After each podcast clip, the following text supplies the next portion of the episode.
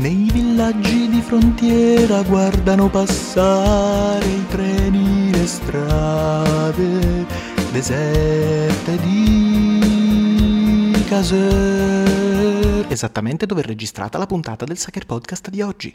Benvenuti alla monografia di Nanni Moretti, Detta anche nannigrafia. la nannigrafia, perché qua ci piace creare neologismi elementari. Sì. Facciamo soprattutto, la facciamo come grande atto dovuto di rispetto e amore per il maestro eh, e soprattutto come invito a non denunciarci per avergli rubato l'idea della... cioè diciamo, non credo che abbia, gli sia mai passato per la testa di fare un podcast, No, sinceramente, però insomma... Finalmente diamo un senso al, al Sì, nome del però podcast. Se non, esatto, se non altro però può chiamarlo come si chiamava prima la Sacher Distribuzione, se dovesse fare un podcast, lancio l'idea, chiamalo Tandem Maestro, perché Tandem E Eh no, poi lo denuncia a sua volta quello che fa il ragù a via Mezzocannone, quindi... Non solo abbia mezzo cannone, anche qua no, eh, adesso ho voglia di mangiarlo. Eh, c'è un problema, sì, infatti. Vabbè, comunque. Vabbè, questa è la nannigrafia. Oggi ci conce... questa è una monografia suddivisa in due parti perché il signor Moretti ha all'attivo 13 14 lunghi. film. Ah, già, 14. Santiago Italia, 14 lunghi, No, no, no, 14. senza Santiago. 14 lungometraggi di finzione, Alla perché c'è anche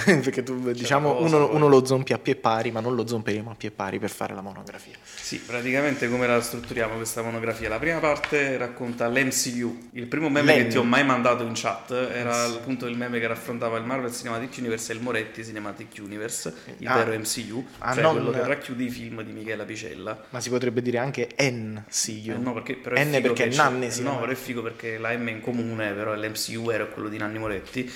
Nanni Moretti che esordisce nel 1976 con l'autarchia, con Io sono un autarchico, che Nel lungometraggio, però, come perché sì, ha fatto dei corti prima. aveva fatto dei corti, eh, due corti nel 73 finanziati dalla Nuova Sinistra, una organizzazione extraparlamentare non- a cui lo stesso Moretti era avvezzo da giovane, che gli ha dato tipo mh, qualche lira per fare questi cortometraggi in Super 8 e poi il mediometraggio Come parli frate nel 1974 che è una mezza parodia dei Promessi Sposi dal punto di vista di Don Rodrigo. Ovviamente questi tre film sono delle, delle chimere, delle leggende, no non è vero, ogni Eh, poi tanto... c'è il Paté de Bourgois. E Paté, giusto, e Paté de Bourgeois, l'altro, il terzo che non abbiamo ancora nominato, però vengono citati nelle monografie da persone che li hanno visti e noi invece, noi comuni mortali, non ci sono come extra neanche nei DVD, credo, quindi. Per esempio Eh, questo Io sono un autarchico non si trova, non cioè esiste è fuori forma, cat- non si no, sì, su. YouTube a noleggio, però No, c'è il DVD ma è fuori qualità catalogo. scrosissima, il film è girato in Super 8 per l'appunto, esordisce la regia a 23 anni compiuti Nanni Moretti, che è del 53, che adesso è uno splendido settantenne. La monografia è strutturata in questo modo, partiamo con l'MCU, la prima parte sarà il Moretti Cinematic Universe o la saga di Michela Picella che parte nel 76 e si chiude nell'89, salvo poi riaprirsi, ma poi ci arriviamo, nel 2023, questo l'anno scorso. O se non altro quello magari è un colpo di reni, un colpo di coda, quello colpo di coda, ma di fatto il ritorno di Michela Picella perché non è il nome che legittima Michele, perché poi vedremo, la messa è finita, è un Michela Picella movie a tutti gli effetti, anche se Esatto. il nome è Don Giulio. Comunque, È l'atteggiamento, insomma, è sì, quell'atteggiamento è l'atteggiamento e della trasformazione poi della maschera di Michela Picella, che è di fatto una delle ultime maschere cinematografiche del Novecento, quella di Michela Picella, Sì. appunto Michela Picella rientra nella sfera del tardo Novecento, letteralmente. Sì, perché Quindi- poi c'era Troisi, però era senza Sì. maschera Eh, notoriamente. vabbè, però là non è la maschera, è lui che ha un suo personaggio di riferimento, parla di maschera per Troisi, è un discorso diverso, Mm. neanche Totò era maschera. Allora, mentre andiamo, mentre vado a spegnere la sveglia di Alexa che sta suonando da 10 minuti, il mio compagno di, mer- di merende vi parlerà rapidamente di che cos'è Io sono un autarchico, il primo film della monografia, perché come da tradizione io non guardo mai per intero le filmografie dei, dei registi che mi piacciono e quindi l'ho zompato Sì, perché- malamente. Ah sì, tra l'altro com'è che ci chiamiamo? Giuseppe Parrella? E Nanni Moretti Eh, e Francesco Effuso. Eh, esatto, ce l'abbiamo come ospite. Parlo di Francesco e Fu. non scherzo. Comunque, dovete sapere che Giuseppe fa come, come- come Selma in Dancer in the Dark, cioè praticamente esce che Selma usciva prima dell'ultima canzone quando si andava a vedere i musical al cinema per preservare quella magia. Giuseppe. Giuseppe si zompa, esatto, un film della- di- delle filmografie Sì, dei, sì, più mai grandi, visto Mulholland Drive per esempio dei più grandi eh, autori. Mulholland Drive, scusa Inland Empire mai visto dei più grandi autori cinematografici, sì, per- Scorsese ho rotto la tradizione che non potevo resistere E chissà anche come. Tarantino ho rotto la tradizione con Villeneuve? no non la rompo mi conservo il primo Eh sì, il primissimo per quando non uscirà. ho mai visto Hard Date di Paul Thomas Anderson insomma ho questo problemino e non ho mai visto Io sono un autarchico Allora, Io sono un autarchico, film del 1976, girato in Super 8, in un formato cioè, assolutamente autoprodotto, autarchico, come dice il titolo, inteso come proprio, cioè in film come autoprodotto e eh, diciamo concepito e girato solo da un autore, quindi forse una definizione molto radicale di film d'autore, derivato diciamo da, una, diciamo, da, da tutti i tentativi non andati a buon fine di un giovane Moretti di inserirsi nel mondo del cinema industriale, come racconta anche lui, di fare magari da assistente alla regia, magari senza neanche sapere cos'è, il, cos'è, quel ruolo e una sceneggiatura rifiutata, cioè mai prodotta, chiamata Militanza Militanza, doveva essere diciamo forse il vero esordio, forse il primo film professionale. In ogni caso la storia del film è abbastanza conosciuta, nel senso che il film viene girato in Super 8 praticamente nel tempo libero, coinvolgendo amici e parenti, non prof- tutti non professionisti, e viene poi doppiato in seguito a spese di, dello stesso Moretti che fanno lievitare il budget intorno ai 2-3 milioni, alle 2-3 milioni di lire dell'epoca, che comunque lo rendono un caso interessante, ma ancora più interessante il fatto che poi il film sia stato proiettato al Film Studio di Roma, che un, era un cinema che era un antesignano di fuori orario, nel senso che venivano proposti film di tutte, le, di tutte le tipologie, da quelli più commerciali ma soprattutto quelli più sperimentali. E in quel periodo eh, il direttore del film studio, il critico Adriano Apra, decide di proiettare questo film che ha un successo assolutamente inaspettato. Di cos'è che parla Io sono un autarchico? Di una compagnia teatrale che organizza un, uno spettacolo sperimentale molto sgangherato, molto grottesco perché il primo Nanni Moretti è grot- assolutamente grottesco e, vediamo, per, e, li vediamo prepararsi per questo spettacolo, andare a fare del training in montagna con una persona che muore addirittura a un certo punto, lo lasciano lì. In, diciamo che in questo film c'è la, si comincia a percepire già l'ego di Moretti, non tanto per eh, il fatto che sia protagonista, perché non è il protagonista assoluto, eh, Michele, in questo film, perché anzi sua, mm, diciamo, l'ego è scisso tra Michele e Fabio, che è il regista dello spettacolo, il regista dittatoriale, tra parentesi, che è in realtà il, la prima persona che viene inquadrata, anche se poi eh, subito dopo i titoli di testa c'è, eh, c'è la presentazione di Michele, che è quello su cui la macchina da presa indugia di più, nel senso che anche per probabilmente per esigenze di natura, eh, cioè diciamo anche non solo per esigenze registiche, ma anche per necessità, così un po' come tutto il primo cinema di Moretti, quello là, questo fatto con questo, questo cinema autarchico che lo rendono in realtà un maestro dell'inquadratura fissa, nel senso che siccome non poteva fare grandi movimenti, decide di perfezionare tutto. No, non poteva praticamente farne. Esatto, esatto, decide di perfezionare il quadro. E in realtà questa cosa continua con Ecce-Bombo, perché in Ecce-Bombo i movimenti di macchina si contano sulle dita di una mano. Emergono già questi, diciamo, tutti questi, emergono già, diciamo, questi argomenti i, i, temi e le ossessioni dell'autore, eh, soprattutto per quanto riguarda il parlare dei giovani, dei suoi colleghi, quindi un, eh, colleghi, dei suoi contemporanei in realtà, il suo stesso gruppo sociale, come ha detto in diverse interviste. Eh, ovviamente ne viene fatta una descrizione grottesca, ironica e soprattutto autoironica, perché eh, la cosa fondamentale è che, che lo stesso Moretti dice da sempre che lui è il primo a uh, mettersi alla berlina perché è più interessante essere crudeli con se stessi che con gli altri. Uno, un regista deve, un autore deve scrivere di quello che conosce e quindi Moretti usa il cinema per conoscere se stesso e prendersi, diciamo, e, e eh, non prendersi tanto sul serio. Infatti non, eh, non è un caso che eh, Giuseppe Coco, sua, nella sua monografia, che vi consiglio di leggere, se la trovate, che è un po' fuori catalogo, che si, eh, consiglia, cioè, la intitola Cinema come diario. E infatti eh, il diario è un altro grande tema del cinema di Nanni Moretti, soprattutto dalla seconda parte della sua carriera, che però non tratteremo qui.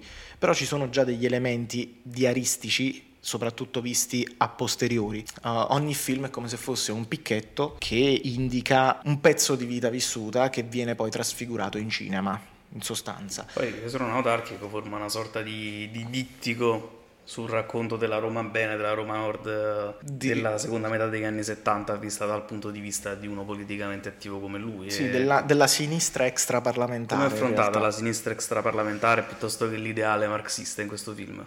Forse ho sbagliato ideologia, dice a un certo punto leggendo Marx. Adesso ripeto da 50 anni, porca eh, sì. Diciamo che eh, viene fuori tutto l'animo trotschista e l'animo critico dell'autore, perché lui è un uomo di sinistra che critica la sinistra da sinistra. Diciamo che eh, Flavio De Bernardini si inquadra molto bene diciamo, il contesto di Io sono un autarchico, azzardando addirittura un confronto, cioè, diciamo, un confronto con quella che era la realtà anche del teatro sperimentale, perché di, afferma nel suo castoro, che anche questo vi invito a leggere, che lo spettacolo che mettono in scena è una specie di parodia dell'Orlando Furioso di Luca Ronconi e Edoardo Sanguineti, eh, che assolutamente io non ho visto, però mi fido del critico del maestro, anche perché, vabbè, De Bernardinis, insomma, uno dei primi a legittimare criticamente anche, il, anche Moretti. È un piccolo caso, questo io sono un autarchico perché appunto doveva, essere, doveva durare due giorni al film studio di Roma invece si propone, cioè praticamente va avanti per settimane e si crea comunque del, ehm, cioè si crea un certo clamore mediatico che culminerà poi con l'invito di, dello stesso Moretti nel 77, quindi l'anno dopo, a Match, una trasmissione di Rai 1 condotta da Alberto Arbasino, moderata da Alberto Arbasino, che consisteva in domande incrociate e lui viene portato a scontrarsi, tra virgolette, con Mario Monicelli. Sì, a questo però ci arriviamo tra Ecce Bombe e Sogni d'Oro perché è proprio eh, il collante, diciamo. Eh, ci sono, è acerbo, ha dei limiti fisiologici, ma comunque diceva è un perfetto mix tra lo sperimentale e eh, il commerciale. Poi sperimenta, no, sperimenta, il film ha una struttura orizzontale, ha incastri che insomma lo rendono non, non, diciamo, non lo rendono non classico. Segue una sì, esatto, non, non, segue, esatto. nulla, sì. non segue una struttura fatta di inizio, sviluppo e fine. un insieme di vari aneddoti che poi formano un racconto di fatto. Sì. E il successo commerciale del primo film poi lo porta a realizzare nel giro di un anno, a mettere subito in produzione un altro lungometraggio, stavolta con un budget reale, anche alto, 180 milioni di lire, che ne incasserà poi due spoilerone. Due miliardi. Miliardi, sì, sì. 180 milioni incassa 2 miliardi. Incassa 2 miliardi, film italiano di maggior successo della stagione se non vado a dire cazzate. Sì, messo addirittura sopra Lina Vertmüller. Ah, perché poi tra l'altro ci sono le frecciatine, io, cioè, sì, ci sono sì. già le prime frecciatine, io sono un autarchico, so contro i critici, cioè il fatto dice ma l'innocente, ma i, ai critici lo dicono, dicono queste cose perché devono o perché veramente gli piace. L'innocente è l'ultimo film di Luchino Visconti che morì quell'anno tra l'altro, nel 76.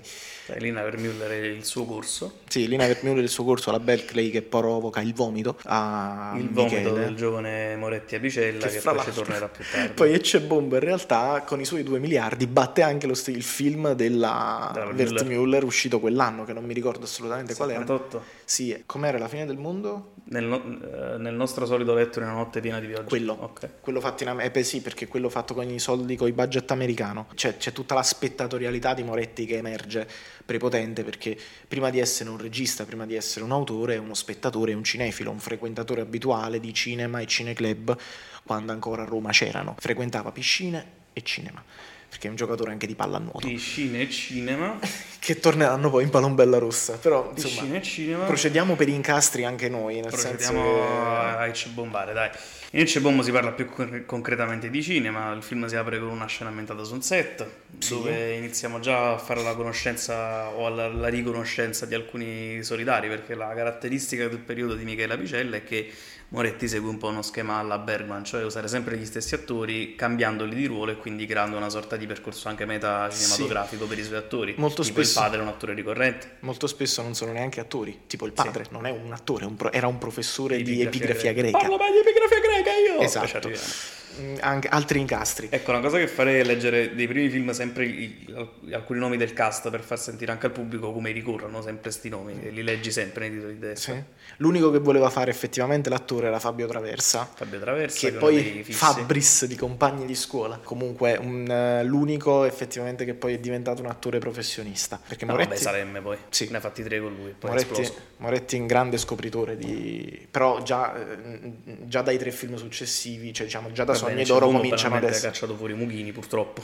e Minzolini già in Io sono un autarchico, ma a parte questo ci sono degli attori, cioè dal terzo, da Sogni d'Oro in poi comincia a diventare, cominciano ad essere sempre più presenti attori professionisti Beh, perché il budget sposti, lievita. Sì, non esatto. grosso. Però ci arriviamo allora. Però ci arriviamo e c'è Bombo. Uh, e c'è Bombo crea un po', inizia a creare la mitologia morettiana, cioè del sì. racconto del, della Roma Bene, della Roma Nord, che è un racconto fatto di paradossi e di ossimori di fatto, cioè raccontare la necessità espressiva della generazione dei 78 perché Moretti il 68 non se l'ha fatta, se al fatto liceo. da giovane, Teneva 15 anni, 15 nel, 70 anni. nel 68, quindi nel 78 invece è attivissimo. Pensa, No, cioè, in esce- realtà già avevano smesso di fare politica attiva. L'impegno politico, diciamo, di Moretti finisce intorno al 74-75, diciamo, dopo i film autofinanziati. Eh, diciamo che a un certo punto, come se avesse dovuto scegliere fra l'impegno politico, la pallanuoto e il cinema. Ha scelto il cinema ma l'ha affiancato all'impegno politico perché dire che c'è Bombo con i suoi incassi, con le sue presenze, col suo dibattito post visioni non abbia generato un piccolo movimento ideologico sarebbe sbagliato. No, il Bombo dibattito no. racconta- No, il dibattito no!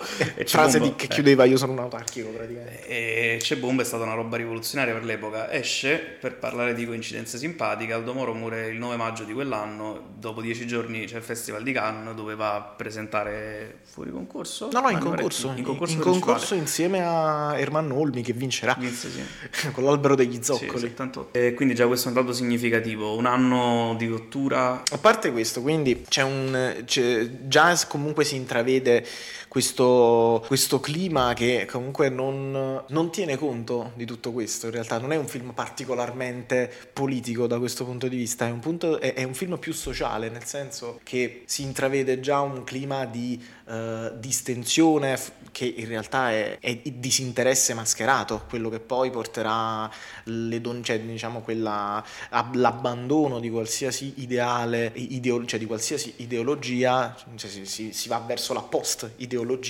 quindi che molto spesso però si tradurrà in un grande magna magna, per usare un'espressione per il quale prenderei uno schiaffo. Questo, diciamo, il disimpegno che diventa disinteresse, che culmina in realtà con eh, l'unico, l'unico, diciamo, l'unica traccia narrativa un po' più forte delle altre, eh, cioè un po' più forte di questo film, che è il andiamo a trovare Olga, andiamo a trovare Olga e nessuno va a trovare Olga. Che, perché Olga rappresenta, cosa rappresenta? Chi è Olga? Interpretata da Lina Sastri.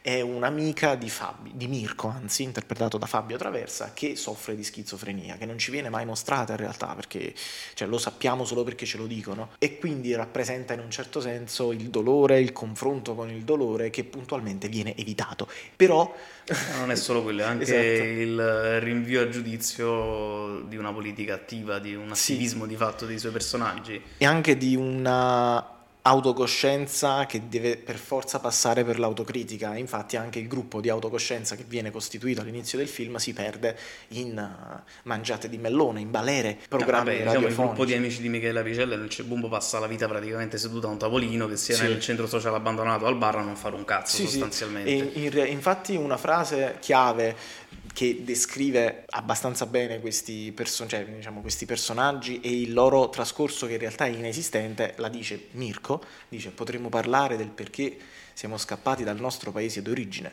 ma siamo tutti di Roma. Esattamente. e quello è il punto del film che poi porterà a, a far maturare quella che diventa l'idea poi per Sogni d'Oro, che è l'autocritica di Michela Picella. Mm. Eh, no, vabbè, diciamo che Ecce Bombo è un film di sguardi, di sguardi su cosa, di sguardi sui risultati di un movimento rivoluzionario che non è stato di fatto attuato nella sua completezza e nel pratico. Chi sono i vincitori del 68? Ci sono vincitori del 68, non ce ne sono manco per il cazzo. Se vogliamo trovare un vincitore, il vincitore è il retaggio che i 68 cercavano di combattere, di affrontare. E Cebombo racconta proprio la prospettiva dei vincitori sui vinti, cioè banalmente le tre scene dei reportage Di Tele California. sì, di Tele California, il modo in cui vengono ritratti i giovani. No, già è molto anticipatorio il film che praticamente ripiglia quello che è oggi il dibattito dei boomer sui giovani, cioè usare la parola giovani, eh, che per me è una parola molto buffa per parlare di nuove generazioni, cioè sembra che Tra l'altro- cerchi di dargli un appellativo per farli sembrare dei bambinoni cresciuti con delle esigenze più adulte, diciamo, giovani è una parola veramente orribile per parlare di tematiche sociali. Anche se la RAI ci aveva provato dieci anni prima, perché nel 68 c'era la trasmissione Per voi giovani, condotta da Renzo Arbore. No, no, ma infatti su questo c'è il Michela Picella Versa dà un quadro perfetto sulla visione dei padri sui figli, diciamo che alla fine il grosso conflitto di Ecce Sì. È quello. Sì, che poi in realtà il conflitto padre-figlio è vive in Michele Apicella che diventa padre con la sorella eh, minore eh, perché comunque le fa le cazziate come se fosse un padre che deve, fare, che deve rimproverare la figlia perché dice le, beh, le, brutte parole, perché ha paura del sesso, perché non vuole che vada ad occupare la scuola, no, però diciamo allo stesso tempo prende a schiaffi il vero padre.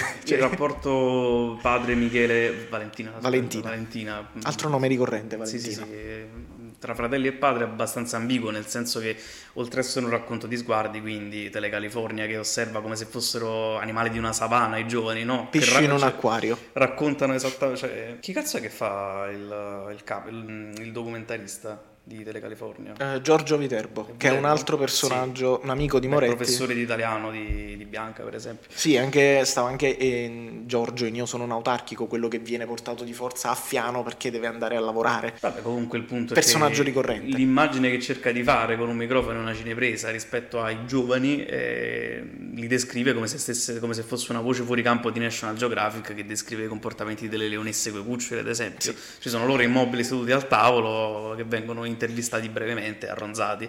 E al di, là di, cioè, al di là del fatto che c'è Bombo un racconto di prospettive su una generazione che ha fallito, è anche un racconto di frustrazione dall'inizio alla sì, fine. La frustrazione, la frustrazione del... di Michela Picella. Michela Picella è proprio il portabandiera della frustrazione individuale sì. e collettiva, perché nel cinema di Nanni Moretti è importante sempre fare una distinzione tra microcosmo, quindi intimità, e macrocosmo, realtà sociale. Sì, perché poi in realtà tutto parte e ritorna al suo autore. Sì. E nel giro però fa, e fa questi giri in cui sono coinvolti poi tutti, tutti quanti, nel senso che ci si può ritrovare perché comunque è uno scavare a fondo per, è uno scavare a fondo per poi far riemergere dei concetti fondamentali che però diventano quasi delle, delle, verità universali, non assolute ma comunque universali, perché comunque se viene definito un autore generazionale, soprattutto in questi film, un motivo c'è, che in realtà i, i personaggi sono, cioè comunque le sue, i, quello che rappresenta, lo rappresenta ancora bene dopo 45 anni. No, nel senso, cioè, 2 miliardi di incasso questo rappresentano, cioè, nel senso, devi sapere arrivare a un certo tipo di pubblico. Per un film, tra l'altro, assolutam-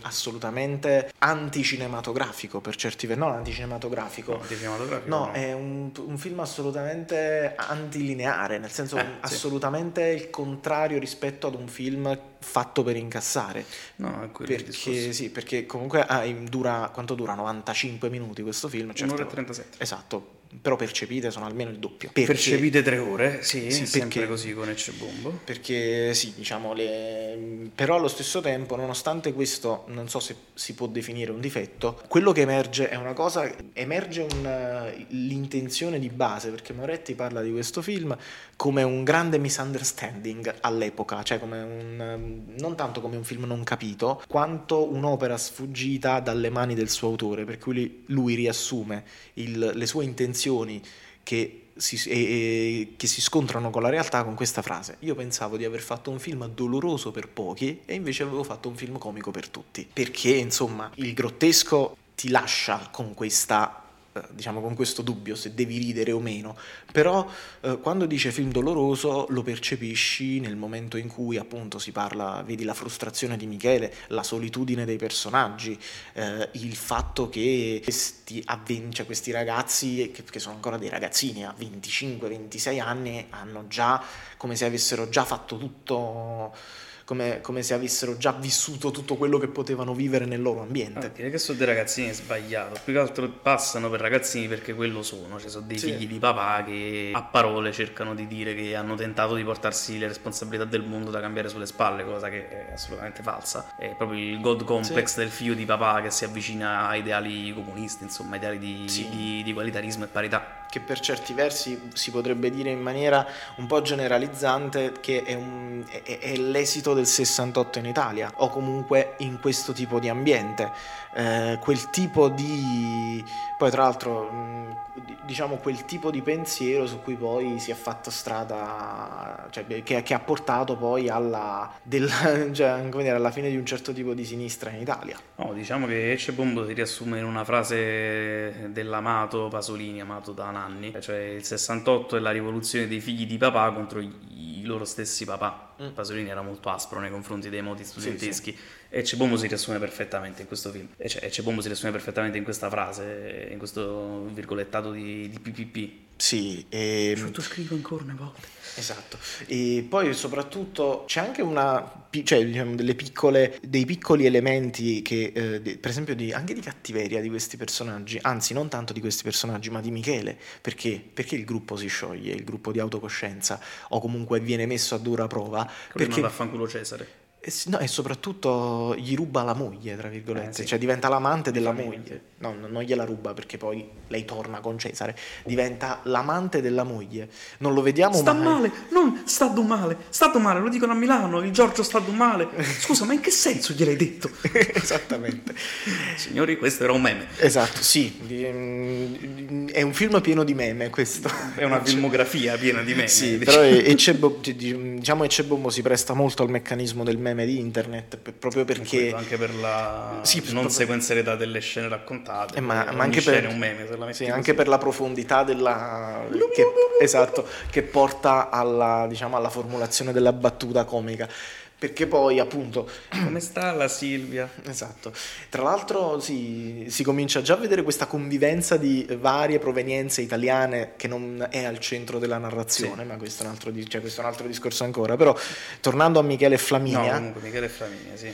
Tornando a Michele, Michele Flaminia, Flaminia c'è sì. un concetto importante, cioè... L'apatia. No, quando lui eh, sai, confessa di voler fare l'amore con lei, lei sostanzialmente in un modo molto ingarbugliato dice che non servono motivi per fare l'amore. Se c'è un motivo per cui puoi farlo, non dobbiamo farlo. Esatto, risponde con questa piccola supercazzola evidenziata anche dall'espressione Eh, non, è una, non è una supercazzola, c'è proprio il racconto di quello che di, di un altro seme raccolto dal 68, cioè più dagli anni 70 che dal Sì. 68, cioè l'emancipazione femminile e la concezione della donna che finalmente è socialmente accettata in quanto essere che può avere dei rapporti sessuali occasionali. Quello è un altro pezzo di racconto. E Michele non capisce. Michele non capisce un cazzo, ma Michele non capisce un cazzo perché cerca sempre, in generale il suo gruppo di amici cerca sempre pretenziosità in tutto quello che fa. Banalmente lo scherzo telefonico con la musica, con, l'op- con l'opera lirica, Sì. cioè nel senso, E riassunto alle del film. stelle.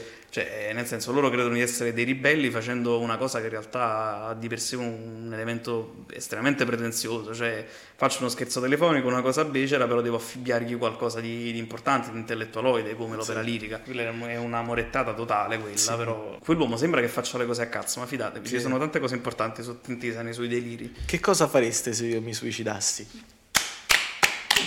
Bravo! Oppure, oppure far concludere, cioè nel momento in cui litigano, l'unico mom- uno dei pochi momenti in cui effettivamente vivono sti personaggi, cioè quando, quando litigano, hai cacciato Cesare, hai cacciato Cesare, fermo, fermo, rivediamo il filmato. sì, questi, diciamo, ci sono queste, queste tensioni Alla Mel dramma- Brooks proprio, questa tensione drammatica viene assoluta, cioè vi- viene smorzata in maniera quasi proprio spietata. Pensate che io stia facendo qualcosa di serio? Ecco a voi. Angelo. Ecco. Vabbè, vabbè, poi c'è Bombo contiene la singola scena più bella della storia del cinema italiano. Piccola, perché piangi? Perché sono un grande artista? Sì, con Moretti. Mi che- sudano le mani, mi sudano. con Moretti che fa il verso ma al grande attore Che cinematografico che è consapevole di non essere. Perché diciamo lo stile recitativo di Moretti è molto sembra che stia, è te- non è per sottrazione è proprio per apatia. No, è addizione proprio, che Sì, apatia. che poi sì, eh, poi soprattutto vengono- viene utilizzato un linguaggio proprio diciamo della, proprio della gag dal, dal film muto, cioè con il protagonista che cioè con il personaggio che compare da un lato o, da- o dall'altro dell'inquadratura come se fosse un, eh, un teatro, Sì, sì.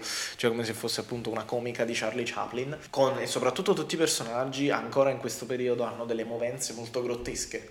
Cioè, delle, proprio da personaggi di. Molto spesso è stato paragonato ai Peanuts questo tipo di comicità. Infatti, insomma, anche là tornano, torna sempre questa. La, la striscia comica, il, i pesci in un acquario, i com- il motivo per il quale Nanni Moretti è stato classificato, forse in maniera un po' superficiale, come nuovo comico, come, com- come autore di film comici. Sì, sì. Ma non sono solo comici, È cioè, una è, è una comicità che nasce dal dolore, banalmente, non è, non è- però non Come è dire che Kaurismäki è un regista comico, Esatto. no. È Non- una conseguenza del modo in cui crea il suo immaginario che diventa comica. non è un semplice ridere per non piangere, ma è un diciamo, parafrasando quello che hanno detto di Diego De Silva, è un ridersi addosso, Mm-mm. come malinconico. Poi su Ecce Bombo dico un altro paio di cose, poi ti lascio parlare se hai altro da dire. perché Più sul modo in cui Michele Apicella affronta l'attivismo a tavola, cioè la maggior parte dei conflitti li vediamo quando è a tavola con la famiglia, al di là del Silvia, non la Silvia, mamma, fortunatamente siamo a Roma e non a Milano, la Silvia, il Pannella, il Giovanni, il Giorgio,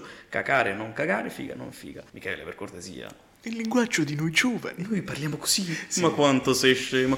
Vabbè, insomma, la scena più esplicativa in questo Grande. senso è quella appunto di riguardo Valentina, no? Non mi piace che tu stia con il nome del fidanzato, non mi ricordo come si Sì, chiama. cioè, hai paura che fa... E poi va dalla madre e gli dice, hai paura che faccia l'amore? No, no, parlo di molto prima, inizio film, quando poi Michele si mette in mezzo e dice Ma che ti picci dei fatti suoi? Ah, sì. E, e lei, Valentina, è la prima dire guarda in realtà sei tu che ti stai impicciando, Michele. Ah, io, io mi impiccerei! No, quello è un po' riassunto del punto, cioè Michele per presa posizione ideologica deve cercare di individuare un retaggio patriarcale e reprimente nella figura paterna, perché la loro era una lotta di fatto ai propri genitori, quella dei figli di papà a cui fa riferimento Pasolini. E il punto è esattamente questo, Michele è soltanto a parole una persona progressista vicino alle ideologie del 68, nel senso mia sorella ha bisogno di essere una donna emancipata, di chiavare col fidanzatino, il padre non deve mettersi in mezzo, però io poi sono il primo a essere turbato dall'idea che ad esempio Silvia vada a letto con altre persone sul set, cioè soltanto nelle parole che è vicino a un'idea di emancipazione femminile, nel pratico quando la cosa gli riguarda si tramuta in una frustrazione sessuale, psicotica, che è poi una cosa che esploderà definitivamente in bianca. Diciamo che la maggior parte di queste- questo, questo tipo di mentalità è proprio quella preferita di, paradossalmente, sai di chi? Dei, dei destrorsi italiani, cioè che ancora sono, diciamo, sono fermi a questo stereotipo, però se vedi tutti i rappresentanti del PD eh, ti viene quasi da dargli ragione, però comunque... E poi un altro paio di punti importanti è che vabbè, qua viene introdotto il tema dell'estate a Roma da solo, alla fine Sì. di Esce Bomba, che L'est- poi torna in caro diario nel primo episodio. Ah, beh, poi l'insuccesso dei movimenti studenteschi quindi viene giustificato dalla mancanza di unità totale tra questi gruppi. Sì, Cioè, alla fine al gruppo di amici di Michele basta pochissimo per sfasciarsi completamente ed è Sì. il riassunto del perché, secondo l'autore. Non sanno fa- perché non sanno fare dell'autocritica, in sostanza, cioè non sanno fare... Lui stesso non sa fare autocritica, l'autocritica arriva, Mm. bah, diciamo, tra il film dopo e tra la messa infinita. No, Però almeno è, è sempre, diciamo, è sempre, come dicevo, i film sono sempre dei picchetti, per cui tutto questo nasce da una riflessione su questi temi qui e sul suo mettersi a nudo ed essere completamente sincero davanti alla macchina da presa, Sì, sì, insomma. che è l'unica cosa che sa fare poi di fatto. Perché ecco, l'autocritica, se non è costruttiva, se non ha un... cioè se dopo aver distrutto non propone un modo di ricomporre, non è un'autocritica ma semplice autodistruzione, che, cosa, che è una cosa che in realtà è comune non solo a Moretti ma a tutti quelli del, cioè diciamo a tutte le persone come lui, a tutto il suo gruppo sociale che infatti non è capace di fare fronte comune, almeno non è capace di trovare un giusto compromesso fra persone che in buona sostanza la pensano tutte quante alla stessa maniera. Poi vabbè, un altro aspetto interessante sta sempre nella scena d'apertura, il primo dialogo tra Michele e Silvia, eh, quando lui inizia a lamentarsi del fatto che il cinema italiano discrimina È qualsiasi razzista, minoranza, no? è il cinema italiano è la razzista, i neri, gli omosessuali, Le donne brutte. le donne brutte, tutto quanto. Tant'è che poi nella scena dopo, la prima a tavola, il padre di Michele Apicella inizia a lamentarsi del fatto che ha visto due ragazzi che si baciano per strada, insomma. E poi dice anche- quindi di fatto il padre rappresentano anche lì il cinema dei vecchi che Michele Apicella rinnega. Questi sono i risultati di un'educazione repressiva. Ecco, diciamo che in Ecce Anzi, no, Boom- no, di, eh, repressiva, sono i risultati di un'educazione. No, mi pare. È repressiva. Ri- dice repressiva? Sì, perfetto. In Ecce Bombo diciamo è ben presente un'idea di cosa è il cinema dei vecchi e cosa è il nuovo cinema, il cinema delle idee che si, Sì, che che si sta sta, facendo strada, esatto. Manca il pubblico, il pubblico arriva nel 1981 con Sogni d'Oro che è il primo film veramente ad alto budget di Ma- Moretti E Apicelli. anche il primo piccolo tonfo al botteghino. Perché... Tonfa al botteghino però secondo premio più importante la mostra del cinema di Venezia diretta da Italo Calvino. Sì, tra l'altro l'unica volta che Moretti transita No, non è vero. Palombella. no? Palombella, però là era diverso perché era un evento speciale Sì, sì, fuori, fuori programma. Sì. Quindi nel 1981 arriva Sogni d'Oro. Aiuto! Aiuto! Sergio Leone disse di questo film Fellini 8 e mezzo mi interessa, Moretti 2 e un quarto, manco per il cazzo. Sì, diciamo. Cosa che in parte ho sempre sottoscritto. Ah, boh, diciamo che è, in questo caso è più l'establishment che risponde alle frecciatine di cioè, è l'industria che risponde alle frecciatine del giovane incazzoso e pre- che deve essere presuntuoso per forza perché il cinema italiano è brutto. Parole di Moretti. Sì, Sognatore di che parla? È la solita apicella avventura. Qui Michele Apicella, come stavamo dicendo prima nel precedente blocco su Ecce Bombo, in questo film si aggiunge una componente interessante che è la presenza del pubblico, che è di fatto un'entità più che una Un presenza camaleonte. collettiva, un camaleonte che è Dario Cantarelli in questo caso, che cambia sempre outfit no? di volta in volta, acconciatura, barba, capelli. so- La prima, tra l'altro, la prima apparizione di Dario Carantarelli Sì, in un film di Nanni. Moretti. Sì, sì. Ecco, in questo film ci sono sempre più, ci sono più attori professionisti proprio perché comunque il budget lo Ci sono le permette. casalinghe di Treviso, C'è Piera degli Esposti, c'è degli Esposti, Gigio Morra. Remotti, Gigio Morra. Remo Remotti, che la prima apparizione di Remo Remotti in un di film. Remo Remotti poi è interessantissima. Qui fa Freud, nel film successivo fa il Donnaiolo, nel terzo film è il maestro della palla a nudo che non parla mai. Fenomenale. Siro Siri, il best character. Ah, c'è anche tri- inizia anche la trilogia Salemme. Sì, è vero. Fa l'esercente di Qui è più cinema. un cameo in senso stretto, nel senso che ha mezza battuta, manca un primo piano. Sì, tra l'altro Gli altri due film. in realtà eh, ecco una cosa da dire sugli attori che sceglie Moretti e che lancia anche sono fondamentalmente attori di teatro e Salemme rientra perfettamente in questa definizione lui era Cioè, fa un, più teatro che cinema ancora oggi. era un gio- sì, ma soprattutto era un giovane attore che aveva già lavorato con Edoardo lo stesso discorso vale per Dario Cantarelli non aveva lavorato con Edoardo ma è un attore di Per chi teatro non dovesse capire che Cantarelli è il caratterista con la faccia più riconoscibile del cinema italiano, ve lo ricorderete, perché è l'assistente della suora nella grande bellezza. Sua Maria, sua Maria, quello che parla tutto così, Esatto. col cappellino buffo. il Guitto personaggio Film interpretato dal più grande attore di tutti i tempi. esatto tuo maestro vuole fare qualche reazione a qualcosa nascosta questa stronza. Maestro vuole fare una reazione a qualche, eh, a qualche film, a qualche scena di Moretti? Certo, nominami qualche film di Moretti. No, di questi analizzati finora. Io sono un autarchico e c'è Bombo, Sogni d'oro. In questi tre sono presente io, e allora è una chiave. Lei non è presente in nessun film di Nanni Moretti, maestro. allora è su tutta una chiave. Però c'è Paolo Sorrentino in uno. E mi fa piacere per Paolo, ma se non ci sono io il film è scadente, stucchevole quantomeno. Hai ragione. Però c'è pure il mio amico Silvio in alcuni di questi film che è diventato il più grande secondo attore d'Italia dopo che abbiamo fatto Aria Ferma insieme. Eh beh, Sogni d'oro, Cantarelli è quello con la voce particolare che ha la suora nella grande bellezza, eh, qui interpreta il- lo critico camaleonte, cioè lo spettatore. lo spettatore camaleonte e in realtà ho delle teorie su Sogni d'oro, secondo me anticipa i social di 40 anni buoni questo film, Sì, nel sì, senso che Cantarelli assolutamente. è l'utente che si fa i profili fake per commentare dopo i ban alle varie proiezioni di Sì. Michela Picella del suo film È, il trolli- è un trollino. E poi c'è anche un altro elemento che mi fa pensare molto a YouTube, che è la scena di aiuto! Praticamente c'è Michela Picella seduto per un'intervista, c'è la cinepresa e l'operatore, l'operatore esce dalla stanza, resta lui da solo a parlare in camera finché appunto aiuto! Ma di fatto Michela Picella lì sta facendo un vlog. Sì, Cioè, è uno youtuber in cameretta che parla di cinema praticamente. Anche è quel- Victor Laszlo Anteliteram. Sì, anche se in realtà eh, là quella scena secondo me intende, sottintende qualcos'altro, cioè nel senso sta a fare una, un'intervista televisiva ma non c'è l'intervistatore, cioè praticamente si sente schiacciato dal- da quelle quattro mura, diciamo che è la versione televisiva di eh, Telecalifornia, Eh, cioè sì. la, versione ah, no, la versione La televisiva. versione dai. con cinepresa in scena, diciamo. È la, ve- diciamo, è la versione da studio di Telecalifornia. In un certo senso è come se ci fosse la, il sentirsi schiacciato da quattro mura, da- cioè può essere anche una specie di versione della, cioè de- di, di trasfigurazione cinematografica dell'intervista con Monicelli, del, del- del match Eh, con ma Monicelli. infatti, cioè, qua va messo in mezzo Monicelli perché praticamente questo film è frutto di cosa? Delle critiche positive e negative, dell'impatto di Ecce Bombo e di come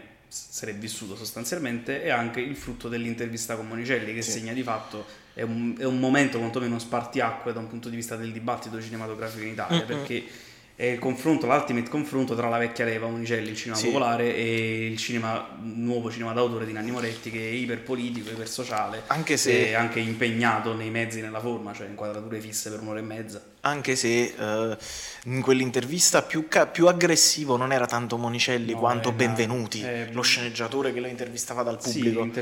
era proprio, era proprio- no, no, ah, Nanni era tranquillo proprio. Nanni sì. dal pubblico, sì, sì, sì. Cioè, diciamo che, ecco, come fa notare Alò nella sua alografia, ve la consigliamo, una live. Che deve ancora finire, tra l'altro. Esatto, dice che c'erano Monicelli molto sulla difensiva e ha ragione, nel Sì, senso sì. che mh, più che altro molti pensano, cioè mh, a molti sembra, parlandone anche con altre persone, dicevano ha fatto un po' una figura da Peracottaro Moretti in quella scena là, però paradossalmente quella presunzione presunta c'è, però non mi sembrava così marcata come, come, ci si voleva far credere. Certo, poi Monicelli gli dice che lui sostanzialmente si è saputo vendere e lui, e non prova imbarazzo nel dire che fa roba commerciale, cioè, mm. porta avanti un'idea molto chiara. Anche, Se sì, il anche, film vale, devono vederlo più persone possibili dal mio punto di anche vista. Anche perché alla base, secondo me, cioè, proprio, è proprio sbagliata la scelta di Monicelli come rappresentante di quel sì, cinema là. Perché... Diciamo come controcampo di Moretti non è che c'entri granché, perché il solito discorso si confonde Moretti con la comicità. Che no, ma, ma soprattutto diversi. Monicelli. Non ma fa è... roba di genere, Nanni. Anche, anche, Monicelli lo si confonde con la sua sì, comicità, che Monicelli fa commedia, commedia umana. Più e... sociale che commedia, in realtà, se vogliamo dirlo. È come, è come se fossero padre, padre, e figlio cinematograficamente parlando. Infatti, a Nanni, sì, allo stesso modo. Nel contenuto, non nella forma, quello è certo. Allo stesso Moretti io chiederei effettivamente se si è in qualche modo riconciliato con Monicelli adesso che ha anche superato l'età che aveva Monicelli durante il match. Cioè mm. che adesso Monicelli ha Monicelli aveva 60, 60 eh sì, ah. Moretti ne tiene 70. No, 70 sì.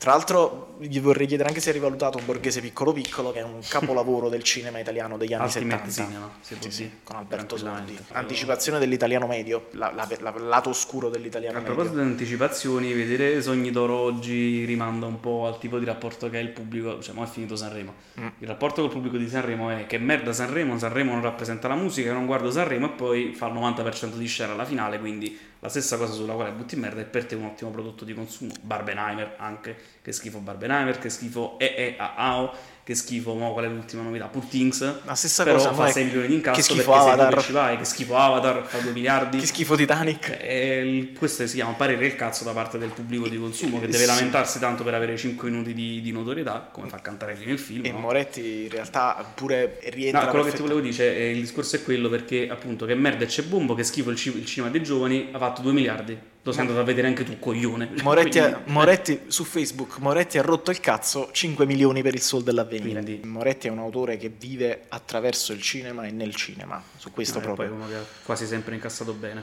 Sì, perché appunto, sì, come dice Monicelli, si è saputo vendere. Cioè, Monicelli sì. lo diceva a lui, anche se lui provava a smentire cercando di, uh, di mettersi un'altra maschera. Più che altro... Beh, mm, comunque, scusate, se non se ne fosse capito, sembra che stiamo divagando, ma in verità Sognatore è un film che si presta a questo tipo di discussione. Sì siccome è un film su Michele Apicella che vive una crisi creativa a seguito delle critiche per i primi due film personali, egocentrici, in cui gli viene proprio detto eh, lei fa cinema proletario, però dove sono i, I dov'è la, la, governante di Treviso, dov'è il pastore maremmano? Mm, cioè, pastore, eh, beh, pastore abruzzese. abruzzese. Okay. Cioè, dov'è il vero proletariato? Qua il proletariato tu ce lo racconti dal punto di vista dei figli di papà in, mm. in giacchetta e camicia, cioè nel senso che è vero. E, e cosa quindi questa è la crisi di Apicella che cerca di fare un film a soggetto, cioè sulla vita di Sigmund Freud, che Sigmund Freud non è, eh, in cui però continua a raccontare di sé, perché sì. Remo Remotti quando inizia a scazzare nei vari momenti del film nel film è praticamente Nanni Moretti e Michele Apicella sì. che si incarna in Sigmund Freud. Anche se allo stesso tempo, cioè lui,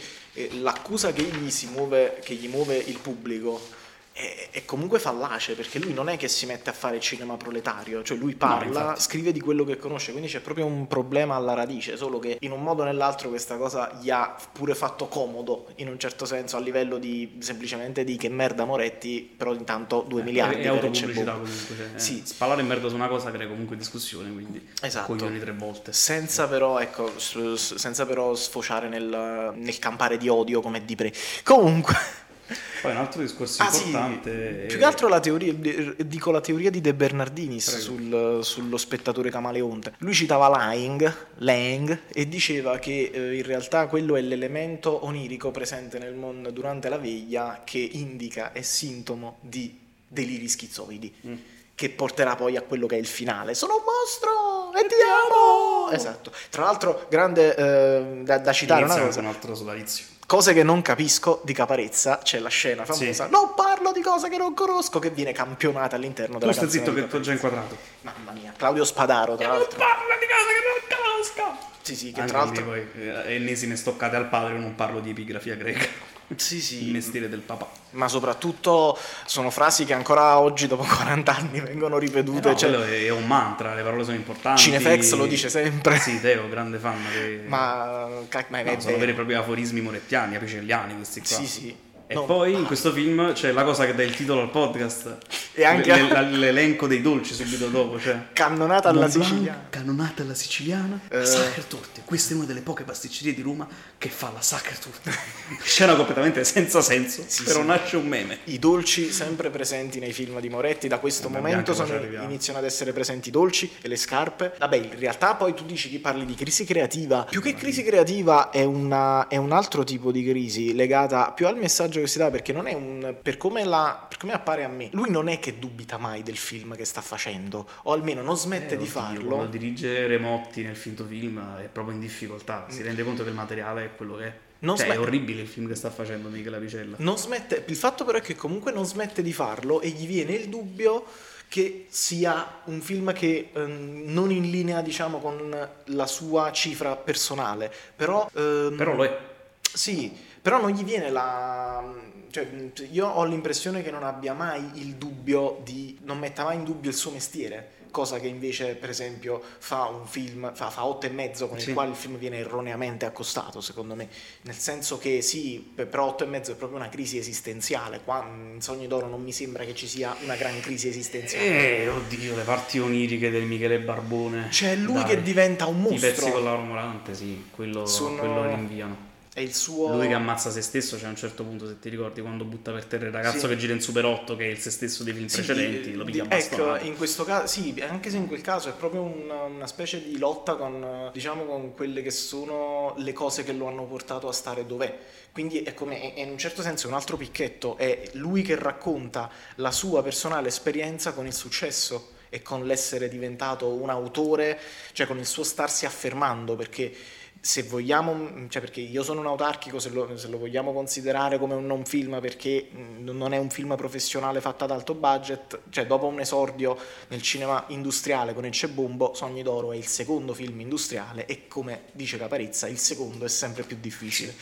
Quindi, e, e poi in realtà questo è il, te- è il film che porta all'estremo la struttura di Ecce Bombo orizzontale per incastri, mettendo in mezzo per la prima volta anche il mondo onirico. Cioè, vediamo il Michele dei sogni, il Michele Sì, della vita reale. sottotrama dei sogni. Le Sì, con la barba e soprattutto la sottotrama che poi sovrasta quella reale perché finisce con che la scena sono un mostro e ti amo finisce, e fa parte del mondo onirico. Sì, il finale del film è onirico. Sì, sì, il finale del film è quello onirico, infatti questo si apre, apre da, fa da apripista al film successivo che Che poi ci arriviamo perché Andremo. sì, sogni d'oro, beh poi ho tutta una teoria, mi sono fatto la timeline dell'MCU, non sto scherzando, mi sono fatto la timeline del, del Moretti, Cinematic Universe. Sì, sì, perché è, è una roba per pariare, però c'è, c'è un fondamento, diciamo, senz'altro. Diciamo che questo è un film transitorio perché iniziamo a conoscere la seconda fase di Michela Picella, che poi anche lì con la timeline ci arriviamo dopo la messa Sì, è è finita il- perché ci sono due possibili letture in realtà perché messa è finita e bianca escono un anno di distanza ma in realtà puoi intercambiarli all'interno della filmografia. Nascono sono insieme. dei what in un certo senso due possibili vie che può prendere Michela Picella dopo la trasformazione del mostro diciamo. Sì, sì. e questo cioè iniziano tanti giri. Una cosa che non abbiamo detto è che appunto Moretti come Bergman usa sempre gli stessi attori e li cambia di ruolo. Il Papa è quello che ha l'evoluzione più interessante nei film nel senso che qua fa il produttore si vede solo una volta in Io sono un autarchico interpreta uno spettatore che si siede sul palco a guardare lo spettacolo sperimentale. Ines Bumbo è un attore Sì, è un attore, poeta che ha scritto anche un- due trattati Però dai, la d'urbanistica. cosa più importante è che qui fa il produttore che dà delle versioni a Michele per terminare il film Due su scene Freud. Sì. Nel film dopo fa lo psicologo. In tre scene in realtà, che nella scena finale è il mio film più bello, il mio film Ah già, bello. sta in cassa pure che- lui. e Sì, lui che perché lo arriva guarda lui, male. lo guarda male e lui si placa, che arrivano i collaboratori del film. Il mio film più bello. E in bianca è sia il padre, che, cioè è il padre metatestualmente, ma è lo psicologo, quindi Sì. erede da Freud in un certo senso. E La nella messa messa, è finita è il giudice. che poi ruolo che ripiglierà paro paro in tre piani. Sì, Cioè, è, è impressionante vedere la stessa inquadratura a 30 anni di distanza, Mhm. quasi 40 anni di distanza. Stesso costume, stesso pizzetto, stessa faccia perché Napoli lì è quasi settantenne. Stessi È, capelli impressio- sì, è, è impressionante vedere, cioè, vedere le due scene. No, poi scherzi a parte, è interessante il modo in cui riflette sui padri più che sulle madri, perché i padri nei film di Michela Vicella spesso sono figure assenti o quasi, o assenteiste, o, o che si esentano dalle responsabilità. Il padre della messa infinita, poi ci arriviamo, che scappa di casa, che lascia la madre e la fa morire. E infatti non c'è... eh, Qua sì. in Sogni d'Oro non c'è un padre. Tra l'altro in c'è Ecce- solo il padre sì. meta, c'è il padre di- del vero Nanni. Tra l'altro in Ecce Bombo il padre era Glauco Mauri, Sì, grandissimo Mauri, attore. che anche lì rappresenta la nemesi ideologica in Ecce Bombo il padre, e in- nel primo film c'è un padre. Uh, lo si vede solo al telefono Ah, perché, è ok. quello- perché c'è la scena bellissima, tra l'altro, dove c'è lui che gli, gli conferma: Sì, 200.000 lire come ogni mese. Guarda Fabio eh, e fa: No, lo dicevo, sai, nel caso in cui qualcuno si chiedesse come mi guadagno da vivere.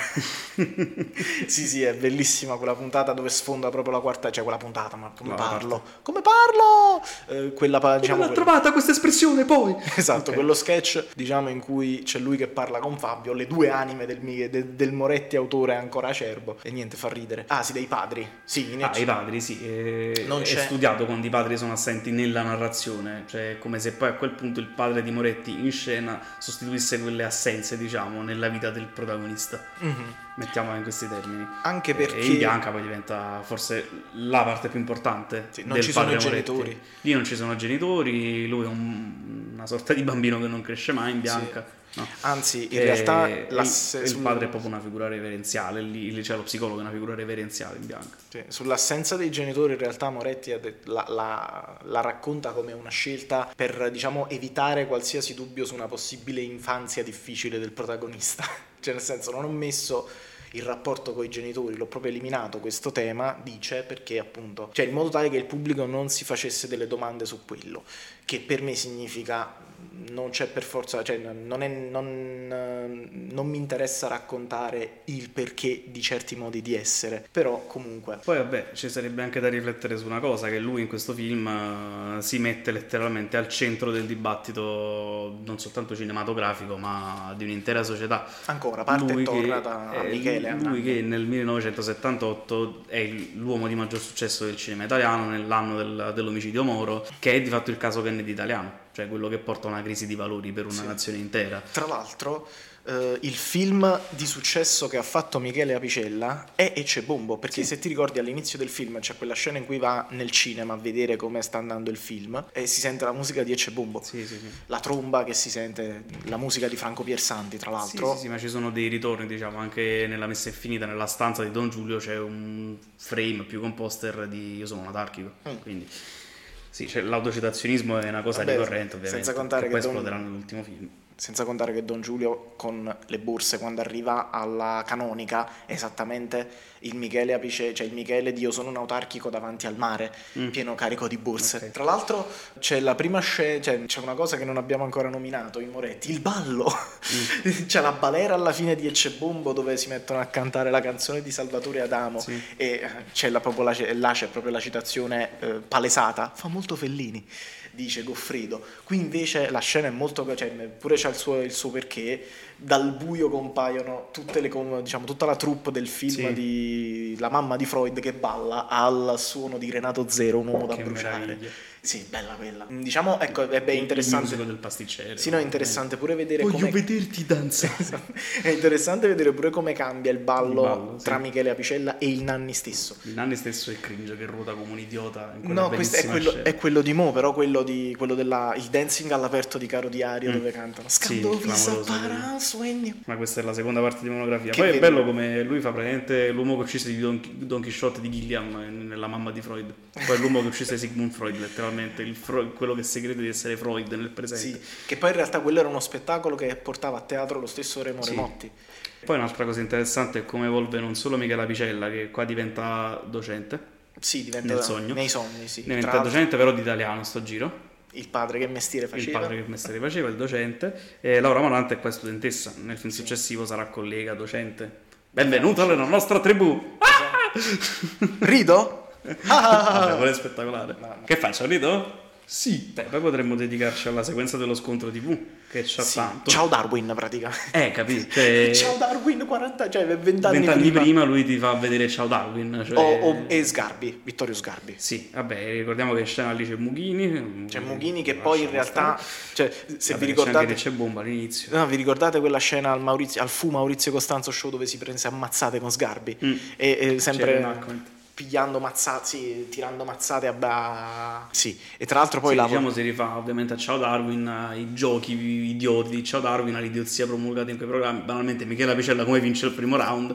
Ah strozzo, fammi una pippa! No. Esatto, la vo- volgarità. anche oggi la volgarità ha trionfato. cioè, eh, detto dal- da, da colui che la farà trionfare. Esatto, da Mughini. Tra l'altro è... E poi si rifà anche a Takeshi Scassolo in realtà, con tanto Sì. anticipo, quel tipo di Sì. cazzeggio action Takeshi televisivo. Castle, tra l'altro chi è che Mai l'ha dire Banzai. Takeshi Castle? Chi è Takeshi? E Takeshi Kitano. È Cioè, grandissimo, maestro. salutiamolo.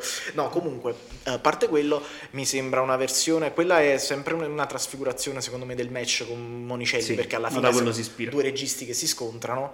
Tra l'altro Gigio Cimino, la centralità del eh, personaggio di Moretti in Sogni d'Oro, io non sono il primo, io sono l'unico, dice Sì. Michele a Gigio Cimino, perché poi c'è stata... mh, non ho capito quanto forte questa ondata di epigrafi epigoni, scusami, di epigoni di Moretti, del Moretti di Ecce Bombo che volevano parlare dei giovani. Tra l'altro quella scena poi si è rivelata profetica perché appunto quella scena si è rivelata profetica perché per l'appunto erano gli anni in cui cominciava la televisione commerciale. Sì. Canale 5 era, era nato l'anno prima, era stato lanciato l'anno Sì, prima nell'80. e nell'80 c'era stato anche il bestemmione di Leopoldo Mastelloni Ah, che, lo ha, che lo ha portato via dalla RAI. Credo ci sia poco altro da aggiungere in verità su Sogni Sogni, d'Oro. d'Oro. Che altro c'è da dire? Che nel suo partire e tornare a Moretti è quello che fa un giro meno largo, secondo me, tra i vari film di questo periodo.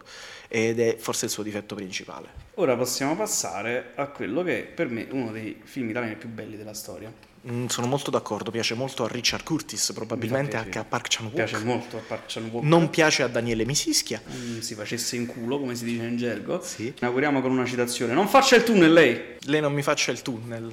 Eh sì, cioè praticamente lei mi sta dicendo che non ha mai assaggiato la Sacher Turte. No. Va bene così. Facciamo- Facciamoci del male.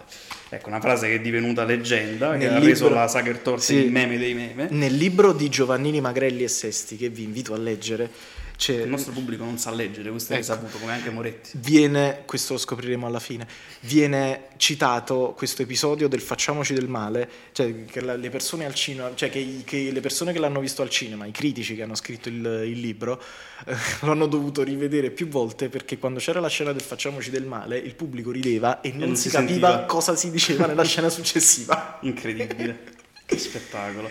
No, diciamo, Bianca contiene, cioè se uno non ha mai visto un film di, di Nanni Moretti, il film per iniziare è Bianca perché è proprio una somma di tutta la sua poetica. È stato anche il È una primo roba meravigliosa. quello che ha fatto Sì, iniziare anche il me, mio primo. che lo vidi su. Cine 34. No, di che parla? Di un docente, Michele Avicella, stavolta è un docente, ha il barbone che vediamo nei sogni di Sogni d'Oro. E infatti C'è Laura Morante che insegna, e vabbè sì, poi arriviamo alla timeline dell'MCU. C'è Cantarelli che è il preside, c'è il papà che fa lo psicologo, che lui detesta profondamente, c'è un simpatico poliziotto che rincontreremo anche nel film successivo che diventerà cattolico. Roberto Vezzosi. Ci sono tutti gli Avengers, diciamo, tutti i, complementari dei cast di Moretti, sono- c'è Salemme. C'è Salemme, ma soprattutto ci sono, c'è il Maturando di Ecce-Bombo, che c'era anche in Sogni d'Oro. Ah, C'era, poi da Alvaro Rissa. sì, no, c'era Nicola, Nicola, uno dei due ragazzi, eh, si chiama Nicola nel fi- in Sogni d'Oro. Italiana dalla sua fondazione ai giorni d'oggi. Esatto, Alvaro Rissa che poi esiste. Sì, certo. Ho visto, c'è anche un suo libro in vendita. È un poeta contemporaneo, contemporaneo del terzo mondo. Mamma mia. Iconic Klein. Allora, Michele Apicella, oh sto vedendo l'avesse finito, ho sbagliato foglio, pardon. Michele Apicella, cosa fa? Professore Michele Apicella fa il professore e questa è una situazione paradossale perché diciamo il mondo al contrario quello che racconta Bianca c'è una scuola che prende il nome non di una santa ma di una puttana si direbbe eh, Tra virgolette, ovviamente, preso molto con le pinze. la scuola si chiama Marilyn Monroe era la scuola elementare del fu Nanni Moretti No, è vivo ancora Nanni Moretti. no, del fu Nanni Moretti perché poi subisce metamorfosi e diventa Michele Apicella Ah, ok. è una scuola dove i docenti sono i veri alunni, sono quelli che non hanno un cazzo da fare dalla mattina alla sera, che sperano che arrivi che- di arrivare alla fine della giornata lavorativa il prima Sì. possibile. Gli studenti sono dei genietti, c'è il ragazzino che alla prima lezione di Michele spiega il quadrilatero Sì, magico, no? Studenti tutti perfetti, Gli cioè che studenti perfetti 10. che sono i veri adulti, che c'è il ragazzino là che vuole sposare la compagna di, ban- di Sì, banco da ma minorenni praticamente. In cui profe- è, la, è la scena, cioè è la scuola in cui i professori vengono salvati dalla campanella. Sì, sì, sì, letteralmente. Cioè, il tenore delle lezioni sono ecco, l'unico docente che cerca di fare della cultura è quello che legge, vuole leggere i suoi sonetti e che viene redarguito. Che poi in realtà, insomma, Sono piccole composizioni. Sonetti. grandissimo Incredibile. buttafava. Oppure banalmente il docente di storia. Quello di storia, quello che, che Che, fa racconta, senti- che racconta la lore di Gino Paoli. sì, esatto. che racconta la carriera di Gino Paoli come poeta Sì. contemporaneo. Come Gino lì. Paoli scrive Il cielo in una stanza, quella è la mia scena- una delle mie scene preferite della storia del cinema, la scena del cielo in una stanza. Che è, tra silenzio religioso. chi è il professore? Il È giornalista quello di della- Telecalifornia. sì. Allora, qui Michele Apicella, diciamo, esplode nelle sue caratteristiche che nei film precedenti erano, diciamo, gettate negli abissi da una coscienza politica che prendeva il sopravvento. Qui Michele Apicella è umano. Anche nelle sue ossessioni, prima di conoscere Bianca, è umano. Ha paura del sesso, è un sessuofobo. Sì. Ha paura degli esseri umani. Non mi piacciono gli altri. Da pro- Iconic Line. Non è abituato a essere felice, non Allora, sono no, abituato alla felicità.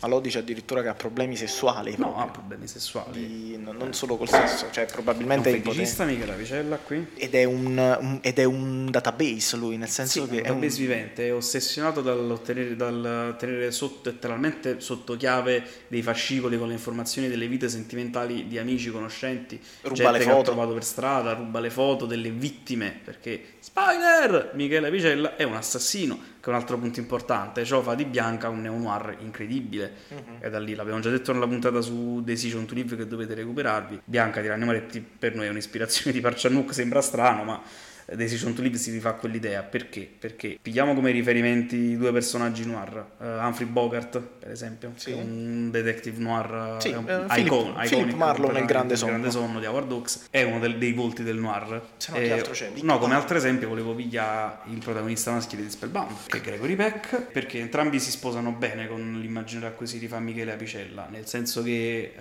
Humphrey Bogart è proprio lo, stereo- lo stereotipo, la versione più iconografica, diciamo, del detective del noir. è Philip Marlowe, cioè è proprio il Philip Marlowe che incarna questi, perso- cioè questi, questi valori qui. Vabbè, perché, Perché è poi Philip- un grande adattamento. Sì, che poi Philip. Marlowe è stato interpretato anche da altri, anche nello stesso periodo, da Dick Powell a Robert Mitchum, poi nei remake Sì. degli anni 70. Poi dice- diciamo che nel noir classico, quello che va dagli anni 40 agli anni fino agli anni 50 per intenderci, quindi citiamo anche Wells, citiamo anche Billy Wilder ad esempio, grandi maestri, e, o vabbè Charles Lawton, La morte corre sul fiume, è un noir atipicissimo è un capolavoro senza senso, come fatte nei 70 anni non lo capirò mai. Nel noir il detective è condotto a una soluzione con l'intromissione di una figura femminile che viene erroneamente chiamata Dark Lady, si è sempre chiamata Femme Fatale, come il pezzo bellissimo dei Velvet Underground e Nico.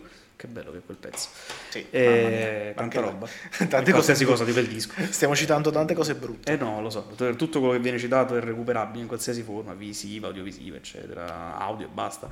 La fan fatale è una figura fondamentale che Nanni Moretti qua decostruisce, perché il detective è una figura secondaria in questa storia, che è un personaggio che si vede in una manciata di scene, se ti fai i conti. Sì, commissario. Apicella è un po' un agglomerato di queste figure. Michele Apicella è un po' fan fatale in questo film, perché nello stereotipo del noir spesso la fan fatale, che può essere anche un'ingannatrice, vedi la signora di Shanghai, capolavoro di Orson Welles, la fan fatale tende a mostrarsi all'apparenza come una donna da salvare, da proteggere.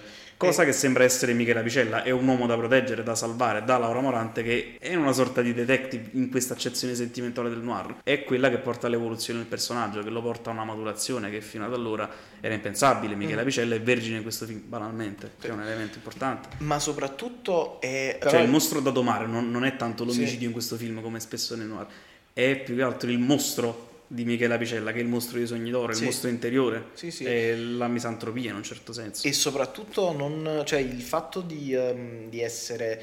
Cioè, c'è anche l'altro con Michele Apicella ha anche l'altro connotato della fan fatale, cioè le- dell'essere la donna che Che inganna. No, più che, e oltre che ingannare, che porta in realtà il protagonista in un abisso, cioè eh, in un abisso torbido, perché poi spesso è la donna del gangster, che quindi il personaggio è, è- è- è il binomio, fa, fa il paio con il pericolo, insomma, e in questo caso Michele sa di essere anche una persona pericolosa, Sì. perché appunto È un serial killer. sì, a, a parte che è un serial killer, ma poi eh, è cosciente di questa cosa, anche qui torna il, termine, il tema dell'autocoscienza, questa volta fatta forse, cioè mh, fatta in maniera decisamente più costruttiva e infatti lui lascia Bianca perché sa di essere, che sa, di, cioè, oltre a dire, usa di- la scusa di non essere abituato alla felicità, ma allo stesso tempo è probabilmente consapevole che la porterà a diventare un mostro come lui. Sento, ho comprato un dolce molto grande e non so se riuscirò a finirlo. Nanni, insegnami a rimorchiare. No, ma poi ti, ti, ti dissi pure l'altra volta, questo è il primo film in cui ci vedo una regia per come la intendo io, questo film, cioè il primo film di Moretti che ha una vera regia, cioè regia si intende sottintendere significati attraverso immagini e cose non dette. Questo è il primo film in cui ci riesce, banalmente, l'opening del film. L'inquadratura a plongée All'esca, soggettiva di sì. Dio di Michela Picella che dà fuoco al bagno di casa. Ridendo, tra Sì, l'altro. per disinfettare casa. No, formiche. Minchia, Sì, sì, e vuole buttare i piatti da... iconic line proprio, anche quella. vuole no, buttare- formiche. vuole Buongiorno, sono Siro Siri. e vuole buttare i piatti dal, dal balcone. Tra l'altro Siro Siri, bellissimo, col Personaggi sigarone. incredibili. incredibili. Mamma mia. E lui che caccia che cos'ha? Il piccione in mano? Sì. C'è uno che spara al terzo piano, che spara a tutti gli animali. Quindi To- Tovoli, eh, Killian Tob- Tobles, che ci davamo per Suspiria qualche settimana, settimana scorsa. Esatto. La- l'inquadratura là di Michela Picella che dà fuoco a casa. Ecco, già lì si capisce che c'è- ci sono più intenzioni di racconto per immagini che mancavano fino ad allora. Cioè un'inquadratura aerea, un'inquadratura nella composizione perfetta, schematica, come schematico Michela Picella, che è un uomo terrorizzato dalla vita, dal mondo degli umani e che deve sempre tenere tutto in ordine, come i suoi fascicoli, il suo database sulle vite degli altri. Sì. O banalmente un altro momento di grande silenzio, cioè eh, Michela Picella sulla spiaggia, sì, c'è Scavagrate in sottofondo, ma lì c'è tutta la solitudine di un essere umano in un minuto di scena muta. Cioè, anche quel momento lì è cinema allo stato puro, nella sua accezione più autentica. Cioè il personaggio di Michela Picella è in quel minuto di scena dove non c'è dialogo, se non le offese de- dei bagnanti che vedono Sì. sto bonazzo, perché era un bonazzo all'epoca. Un fisco del nuotatore. sì, che si appoggia letteralmente in maniera molto molesta sulle donne perché vede tutti abbracciati in spiaggia, vede una donna da sola, crede che quello sia il modo giusto per approcciarsi agli altri. È tenerissima quella scena là. A me, Poi, a me cringia un po', per- però è normale, nel senso no, a me commuove più che cringe. Eh. No, sinceramente mi sento, mi sento male io per Nanni perché dici, sai, quelle cose che fai, dici, è pa- stai palesemente sbagliando, però sbagli anche la modalità, eh, quindi ti, dici, ti, ti viene una cosa in petto. Poi ci sono anche delle altre cose che fanno morire, banalmente il pulmino della scuola. Dieci Ragazzi ragazzi per me. Tornano ancora le canzoni italiane. Tra Ah, beh, il pezzo dell'esultanza per il vinile di Puff Boom mi ammazza sempre. Mamma mia. La registrazione inedita in diretta dal Festival di Sanremo della prima esibizione di Puff Boom. Ah, È boato. La Dieci, canzone ragazzi per me. con Neto, sì, con il, con il bidello che canta. Il tutto fare. Il tutto fare. un tutto fare. Che Sì, sì. personaggio. Un piccolo prodigio. Il No, prodigio è un cervello Anche lì l'unico che ha un talento là in mezzo è limitato a fare il tutto fare della scuola. Eh, no, ma soprattutto, come dice anche il preside, ha un cervello elettronico, però è inutile, cioè come la matematica pura. Sì. Eh, maga- eh, dice, magari non servirà a niente, però è sublime. Nelle presenze incredibili di questa scuola c'è lo psicologo, che il padre di Moretti, Lo che psicologo- si evolve della scuola. Lo psicologo per i, per i professori. Sì, lo psicologo dei professori, che è una roba talmente utopistica e meravigliosa, esistesse sta roba, mannaggia la morte. Non E c'è il- manco vabbè, per i ragazzi, In quel momento lì c'è uno del- dei dialoghi più nanni della storia di Nanni, gli spaghetti. Gli spaghetti alla, alla, ma chi c'ha fame? Mi chiuderò in casa e mi legherò al tavolo. Mi, mi- mi costruirò una gabbia, degli spazi, degli obblighi dentro cui lavorare. Non si può obbligare nessuno a lavorare, è la cosa più difficile di tutte. Che meraviglia. Io mi legherò alla sedia. che bello, questa, questa- questa puntata è metà noi che parliamo dei film di Nanni, metà noi che citiamo. I meme di Nanni. Ci Non fa- voglio diventare come uno di quegli uomini bravi, Soli, autonomi, però efficienti, bravi, autonomi. soli, che sanno farsi magari un piatto di spaghetti alla... Alla? Ma la che? Ma che c'ha fame? Scusi, dicevo per dire. Un po' comico senza senso. Sì, sì. Dice, perché, ecco, qua siamo Vuole sapere la verità, non mi piacciono gli altri. Ecco, ora che gliel'ho detto. Qua siamo d'accordo con chi lo classificava come comico, però è- non ci si può fermare Sì, solo a degli questo. elementi, è, un- è più un noir se dobbiamo inchiudere, un- rinchiudere in un genere, Sì. ha più i dettami del noir che non della commedia. E il mettere lì, però il mettere questi risvolti ironici anche in queste situazioni Eh, assolutamente sicuro fa tragiche. parte della decostruzione del genere. E questo è il morettismo, Eh, appunto. se ci pensi, tutte le situazioni, cioè tutte le situazioni che si risolvono, che hanno un rovesciamento comico che non ti aspetti, in realtà e- e più che ridere rimani interdetto e ridi perché effettivamente la scena ha dei risvolti comici, cioè è più orientata verso quello. Poi un'altra cosa che suggerisce appunto una maggior consapevolezza della forza del mezzo cinema in sto film è l'utilizzo delle canzoni. Mm. Vabbè, al di là di Insieme a te non ci sto più, che chiude. C'ero in una stanza che al di là della commozione, perché la canzone è veramente una roba senza senso a livello di impatto emotivo. Una delle canzoni italiane più Eh, belle di sempre. Sì, l'unico problema è che dura poco purtroppo, Sì. solo una strofa e due ritornelli. Però al di là di questo eh, c'è una frase in particolare che si aggancia proprio al rapporto Bianca-Michele. Michele eh, abbandona diciamo, le sovrastrutture dell'ideologia dei film precedenti, qui si abbandona le emozioni per quanto sbagliate, cioè è talmente anestetizzato dai film precedenti in cui vive di dibattito, di ideologia, di ideali, no? di apparenza, qui si spoglia di queste sovrastrutture e quindi deve scoprire il mondo da zero, una sorta di racconto di formazione bianca di Nanni Moretti, se Mhm. visto dal suo punto di vista. E Gino Paoli nella canzone dice no, eh, abbandonati come se non ci fosse più niente più niente al mondo. Ecco, quello è esattamente lo stato d'animo di Michela Picella la prima notte con Bianca. Sì, sì, ma infatti lui... La canzone ti anticipa il senso di buona parte di film, quantomeno ma- ti, ti spoilera lo stato d'animo dei personaggi. Ma è un'altra grande intuizione di regia. La scena, la scena più famosa del film, come comincia? La scena più famosa è quella della Nutella. Come comincia? Sì. Comincia con lui che praticamente si, si sveglia accanto a Bianca, è nudo, si sveglia e salta, cioè come se avesse visto un mostro nel letto, Sì. un mostro vagina, no scherzo, però... No, è così. sì, mm, e, e infatti subito Come dopo... Ari Aster mette il mostro cazzo in ha paura, lui mette il mostro vagina in un certo senso. No, non lo mette, mette un barattolone di Nutella. Sì. Tra l'altro, sì, quella scena viene anticipata perché, sì, ok, c'è la deformazione surrealista del, Sì, mara- del la vedi anche prima però. quindi- No, c'è lui che, sì, che, che praticamente la scena, oh, che bella frittatina, Che altro grande meraviglia. tempo comico, mangia la Ma frittatina, frittatina. mette da parte la frittatina e si fa un, pane, un, un tosto con la Nutella, c'è un pezzo Sì. di pane con la Nutella, ci manca poco che ci mette, secondo me, eh, nelle, nelle, nelle intenzioni originali, questa è una mia supposizione, secondo me pigliava la frittata, la metteva sopra il pane e si faceva una grande marenna Sì, frittata e infatti, Nutella. frittata e Nutella, potentissima. Vabbè, degno di paride proprio. Incredibile. Quel dolce salato, lo stesso dolce salato di chi si spugna le patatine fritte del McDonald's nel milkshake. Vabbè, poi diciamo che ha uno dei finali più belli della storia del cinema italiano. Sì, Lei ha figli e lei invece un piano sequenza il finale. deve essere l'altro. triste morire senza figli. Con la Perché Michela musica. Picella è diventato un assassino qui. Con la musica di Pier Santi, tra l'altro. Vi prego, chiunque ce l'abbia, rilasciatela perché è bellissima. No, ma anche, solo, anche su Spotify va bene, Ah, è proprio inedita in generale. Poi nel film successivo al quale mi aggancerei a questo punto arriva Piovani, Sì. che fa un grande tema. Da qui il meme del confondere Piersanti e Piovani. Esatto.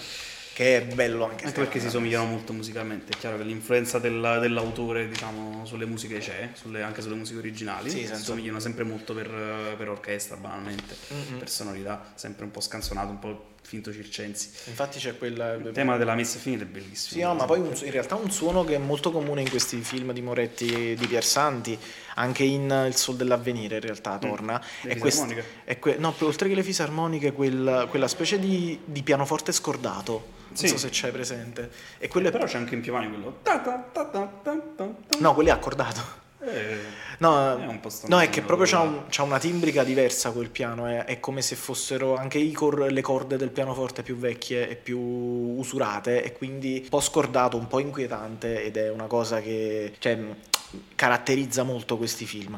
Mentre Nicola Piovani è, è una versione un po' ripulita, però allo stesso tempo comunque molto intrigante perché comunque quando ancora Piovani faceva musiche belle. il tema diciamo. più famoso di, Di Nanni e Caro Diario. è Caro Diario, il campo di pallone che dura Sì, un è minuto. È il tema della saga film, tra l'altro. Sì.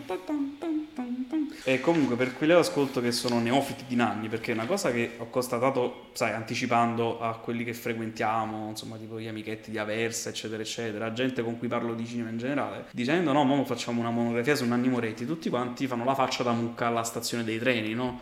"Ah, che ha detto? È un autore che non è arrivato a buona parte delle persone, è arrivato invece a Simone Sant'Agata, che saluto pubblicamente. Grande, ciao Simone, sei bravissimo. Sei grande bello. morettiano anche lui.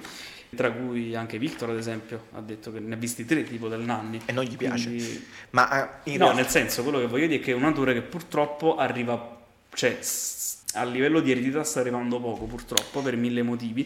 Anche perché, sì, anche perché penso che eh, Moretti sia stra- cioè non penso, per me è stato straniante vedere Nanni Moretti la prima volta al liceo, diciamo. Mm. Vedere Bianca proprio da che avevo 16-17 anni, Palombella Rossa, vedi a 15 anni la grip delle parole sono importanti, ho detto ma come cazzo è possibile che questo lavoro è un cane bastonato? Troppo straniante il modo in cui questo si rapporta con i personaggi nei suoi mondi, diciamo. Quindi andate oltre questa barriera di stranezza anche con Bianca, che è quello forse più comprensibile, che può arrivare più facilmente di tutti. Anche perché sì, i film Perché sono... è solo un'apparenza, avete bisogno di tentativi e di tempo per entrare nel suo linguaggio, che è un linguaggio a tutti gli effetti. Diciamo che ecco, il- la controindicazione del fare i film eh, come diario, del fare usare il cinema come un diario, in realtà è, è questa, in realtà che il pubblico cresce con te. Sì. Diciamo che il pubblico di Moretti adesso è cresciuto, quindi e, e soprattutto non si, non si sta, non c'è ricambio generazionale, secondo me, per- che, è figlia, che è figlio in realtà questa mancanza di ricambio generazionale anche della- del come Moretti viene percepito. Però è anche vero che secondo me verrà rivalutato in un Speriamo certo senso nel perché senso. insomma se, ma primo se lo merita secondo Se è lo merita. esatto Poi ci arriviamo anche a questo secondo meme. è uno dei più importanti registi italiani Sì. viventi nonché il mio preferito Non italiano vivente, vivente Non solo vivente. sì sì eh, però tra, tra È i proprio un giovani punto di rottura tra le due, le tre ere del cinema italiano, diciamo. sì diciamo che non credete a chiunque vi dica che è sopravvalutato o che ha rotto il cazzo Sopravvalutate la cosa che dicono quelli che non capiscono ciò che guardano. Esatto, e soprattutto- Nanni ci insegna, non parliamo di cose che non conosciamo. Esatto. Avete capito? E soprattutto è poi interessante vedere i film di Moretti uno dopo l'altro in ordine cronologico, Sì, sì. perché appunto sono picchetti. hai fatto così mo per il rewatch? Sì, sì, sono picchetti di un percorso, di pezzi di vita, tutte cose che tornano e ritornano. Ehm, una volta Moretti ha detto dei suoi film: Io vorrei fare sempre lo stesso film, ma sempre più bello. E in un certo senso lo, lo ha fatto, lo sta facendo, perché i temi e le ossessioni d'autore Ah, sono sempre le stesse, tornano, sì, sì, si sì. rimaneggia tut- tutto questo materiale con sfumature diverse, come dico anche nella mia tesi. No, è come avere sempre la stessa composizione ma cambiare la, la chiave praticamente. È quello. Anche se ci sono certi guizzi, cioè un film come Palombella Rossa rimane imprendibile ancora oggi. Ah, Paolo Brutta Marchigiano. come? Esatto. ok. Eh, allora, dai, la messa è finita. La messa è finita. La messa è finita. Allora, la messa è finita. Michele Apicella è sbarbato, ha i capelli accorciati, diciamo ha i capelli come li porta adesso Nanni Moretti. È sbarbato, c'ha sta faccia, cioè sembra praticamente Tenten, se ce l'hai presente. Sì. lui c'ha sti... cioè, è tutto pupille, Sì, ha, praticamente. ha le orecchie a Le sventola. orecchie a sventola, sembra un cartone animato praticamente, Ah, beh. molto cartunesco. È diventato un prete Michele Apicella, lascia un'isola, le isole saranno importanti nel suo cinema. Fa il processo contrario in realtà a quello che si fa di solito nelle storie che parlano di preti, cioè il missionario di solito va dalla grande città alla località remota, Diario di, un, diario di un curato di campagna. cosa di campagna, Silence per stare sul recente, no? gli americani che vanno in Giappone a salvare i perseguiti. Michele Apicella fa il processo opposto, va dall'isola a, Roma, al ritorno a Roma, Alla grande città, Roma sì. Nord, anche se viene messa in periferia con la parrocchia, che è una parrocchia abbandonata. Abbandonata da un prete che, ha- che si è spogliato, da un, da prete, si è spretato per E sposarsi. se posso dire l'onestà, dopo sto giro di rewatch è diventato il mio preferito di Michele Apicella dopo Bianca. Allora, io non mi so mai decidere tra, i, cioè tra Bianca, Messa e Finita e Palombella Rossa, No, ma pure gara. Perché qua fa un salto sinceramente di maturità che non ha mai più fatto. Sì, quattro stelle di, di Morandini. Eh, ma ci sta tutto, ma perché innanzitutto fa un'interpretazione drammatica dall'inizio alla fine, senza meme, senza ironia involontaria, in cui si dà proprio un tono più serioso dall'inizio alla fine, in cui recita di Cristo banalmente, che è una cosa che non gli si vedrà mai più fare a sti livelli, in cui c'è una linearità che va avanti dall'inizio alla fine, certo c'è la struttura episodica, No, con sì, ah, le l'altro- vicende che si intrecciano alternandosi tra loro, ma c'è una linearità di fondo, ci sono dei temi ben precisi, c'è uno specchiare Michela Picella con i temi religiosi, con la morale cattolica, cioè, Sì. delle robe incredibili. Piccolo- Accendo la luce di fondo come farebbe Dorger Dickens. Ok. No, piccola, in realtà piccola parentesi da fare, Bianca e la messa è finita sono scritti insieme a un altro sceneggiatore, cosa che invece non aveva fatto fino a Sogni d'Oro, cioè se li era sempre scritti da solo. Poi prodotti entrambi da Manzotti, che era un produttore di commedie Era trash. produ- era il produttore di il manager e il produttore di Renato Pozzetto, Achille Manzotti. Per intenderci. Alò, Eh, Alò lancia una provocazione nella sua monografia dove dice che praticamente è come se Scorsese si facesse produrre un film da Kevin Feige. no, ma è esattamente quello. This is not cinema, direbbe il nostro. Eh, però is Cinema, Manzotti che produce Bianca la messa è finita. Vabbè, Michela Picelli è un prete, ha una famiglia composta anche qui da padre, madre e sorella. Il padre abbandona la famiglia per andare con un'altra donna Più evidentemente giovane. più attraente anche oltre che più giovane. Non si vedono mai insieme il padre e l'amante, tra l'altro. Michela Picelli è un prete che deve affrontare le tematiche che hanno costituito di fatto il periodo del primo Michela Picella, cioè la libertà sessuale per un uomo sposato, la possibilità di divorzio, la gravidanza, il diritto all'aborto, il, terro- fallimento del comunismo del 68 e del 78, perché il film inizia proprio con il discorso di... Silvia non è cattiva. No, l'attore, aiutami. Di... che fa il commissario in bianco. Ah, di Vezzosi, Di Roberto Vezzosi, Vezzosi. no, che annuncia il suo definitivo abbandono alle ideologie comuniste e la sua conversione vuole battezzarsi a Sì. 50 anni, 60 anni, insomma. Sì, sì. e- Cioè c'è proprio tutto il decadimento del mondo di Ecce-Bumbo in questo film qua. Cioè, Sì. tant'è che lui diventa prete, cioè, da, Eh, da uno sì. che ha delle prese di posizione belle forti diventa un parroco. L'opposto, l'estremo opposto. Eh, va dall'altro lato. Ma soprattutto a proposito di estremismo viene anche affrontato per la prima volta il rapporto con il terrorismo, Sì. con quello che succedeva, con quello che succedeva mentre usciva Ecce Bombo. Cioè il eh, Moretti ovviamente ha sempre preso le distanze da, quest- da qualsiasi forma di, eh, diciamo, di lotta armata, eccetera. Lo ha sempre ribadito che per lui i terroristi erano una banda scema, detto- proprio detto così.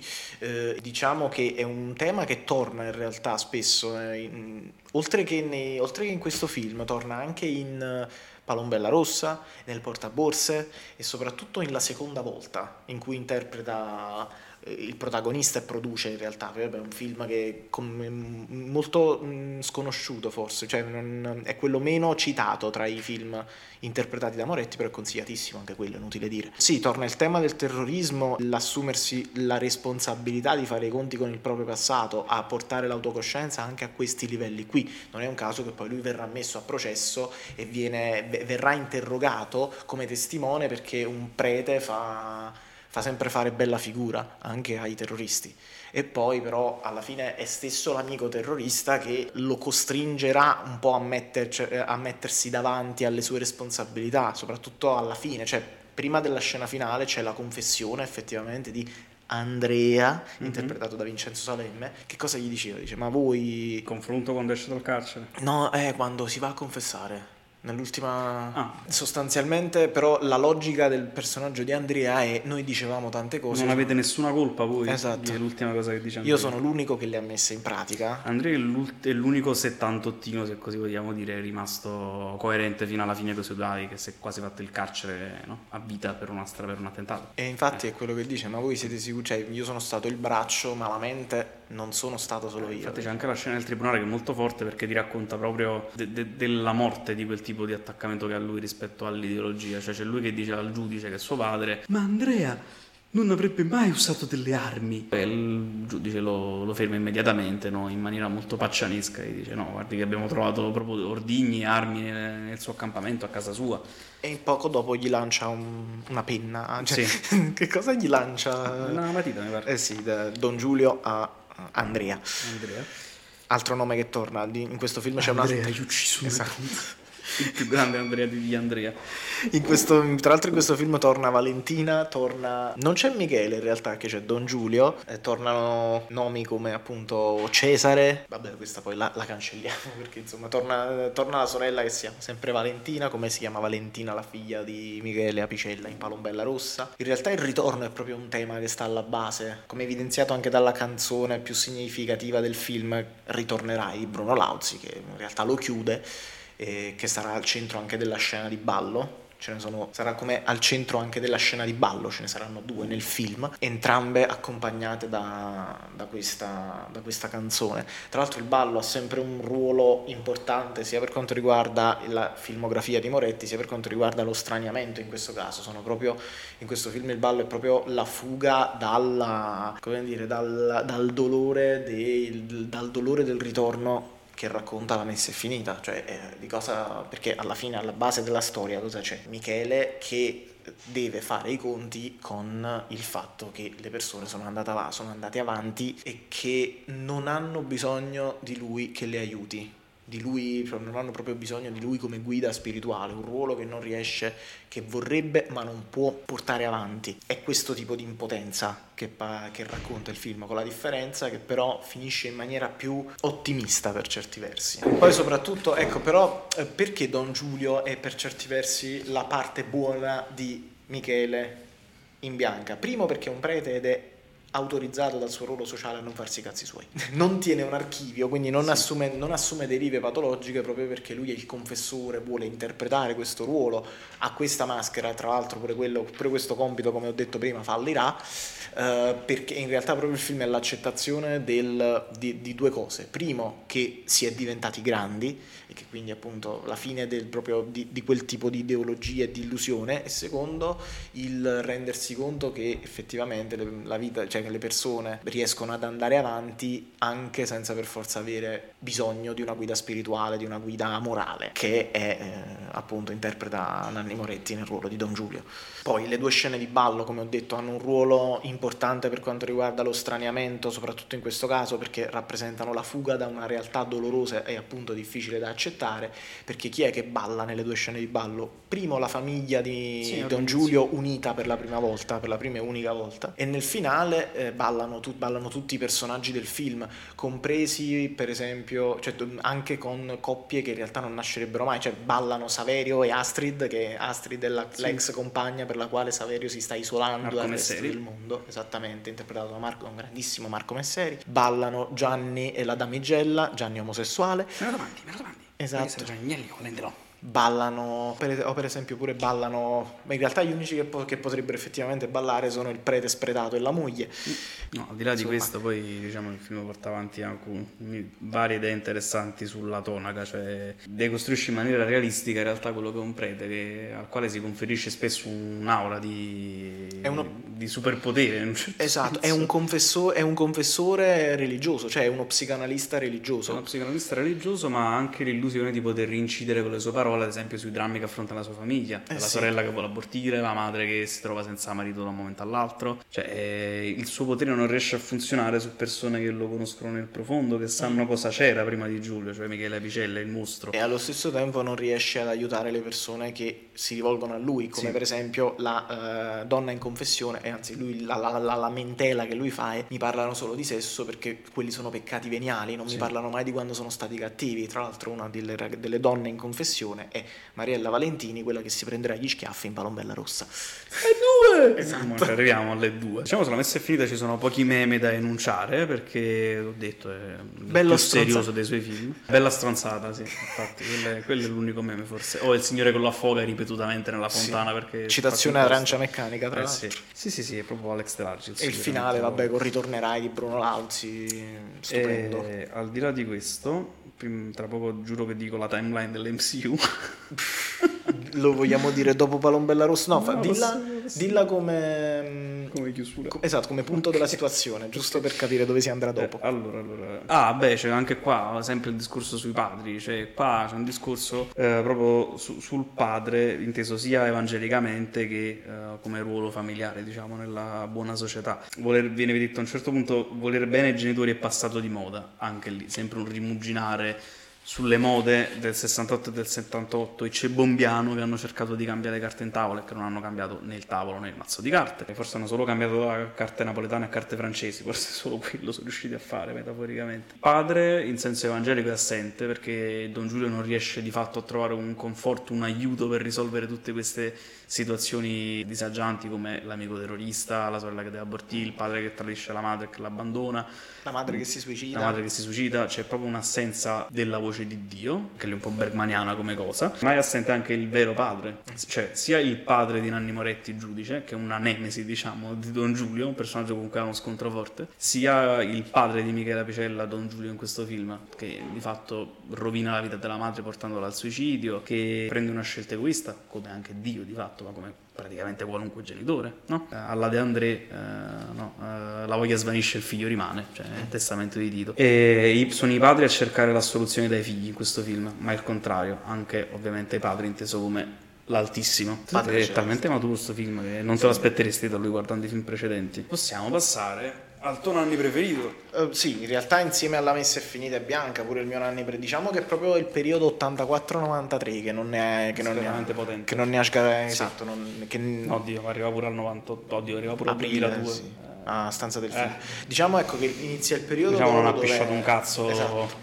Dove, Per 20 anni quasi. dove li infila, esatto, in cui- questi 15 anni ne infila uno dopo l'altro proprio. Sì, col, con l'apice della, con l'apicella della Palma d'Oro. Cosa succede poi in realtà tra la messa e finita? Esatto. Cosa succede fra la messa e finita e Palombella Rossa? Tuoi!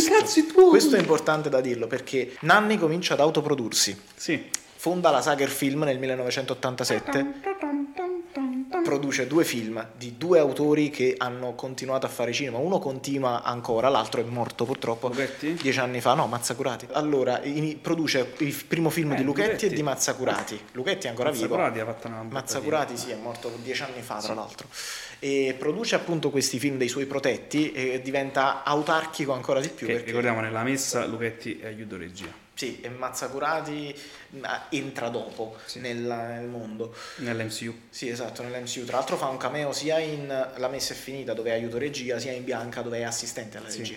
Vabbè, il best cameo dell'aiuto regia è Luchetti in aprile. Stasera Non è l'aiuto regia. pubblicità. Eh, lo so. Però è potentissimo quella È vero, è vero.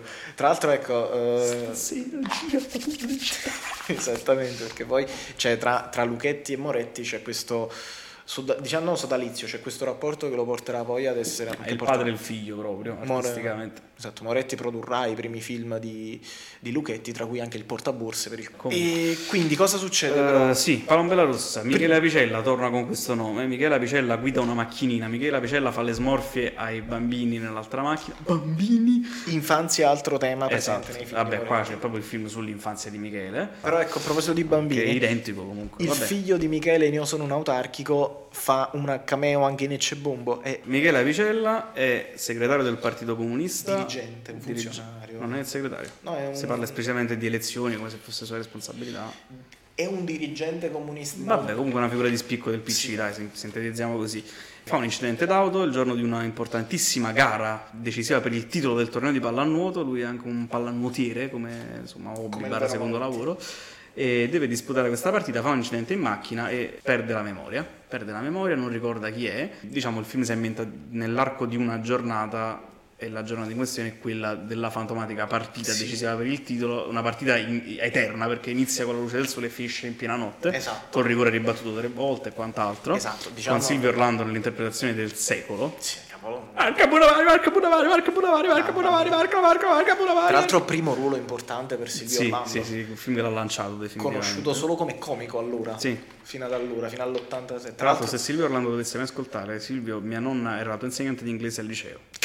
No, veramente. No, No, no, è incredibile. Silvio Orlando che dice di marcare Budavari, di fare lo schema a 2, nessuno fa lo schema a 2, nessuno marca Budavari, che è un bestione ungherese 8 metri per 4. Sì, sì, un vero pallanotista. Sì. Ci sono un sacco di camei di persone. Le che- musiche stavolta sono di? Nicola Piovani. Ok, Sì, sono bellissime. Sempre di Piovani, sì. Una fotografia del Cristo in terra Giuseppe che è restaurata, Lanci. lo trovate su Prime questo restaurato, fa paura il restauro. Giuseppe Lanci. L'azzurro cielo, quell'acqua di piscina proprio, è incredibile. Sì, sì, ma proprio una pulizia della, della pellicola proprio. eh. È... Anche qui ci sono delle idee di regia forti, tipo c'è il cattolico che segue Michela Picella a bordo piscina, se ci fai caso quella è tutta una carrellata ra- in, in, Sì, di sì. profilo e c'è Michela che lo lancia sempre fuori dal margine dell'inquadratura, lo vuole proprio tenere fuori dal frame, che Sì, è sì. un'idea fortissima. Uno dei migliori sodalizi. quasi. Uno dei migliori sodalizi artistici di Nanni Moretti è quello con, Con con Giuseppe Lanci, sì, sì, sì.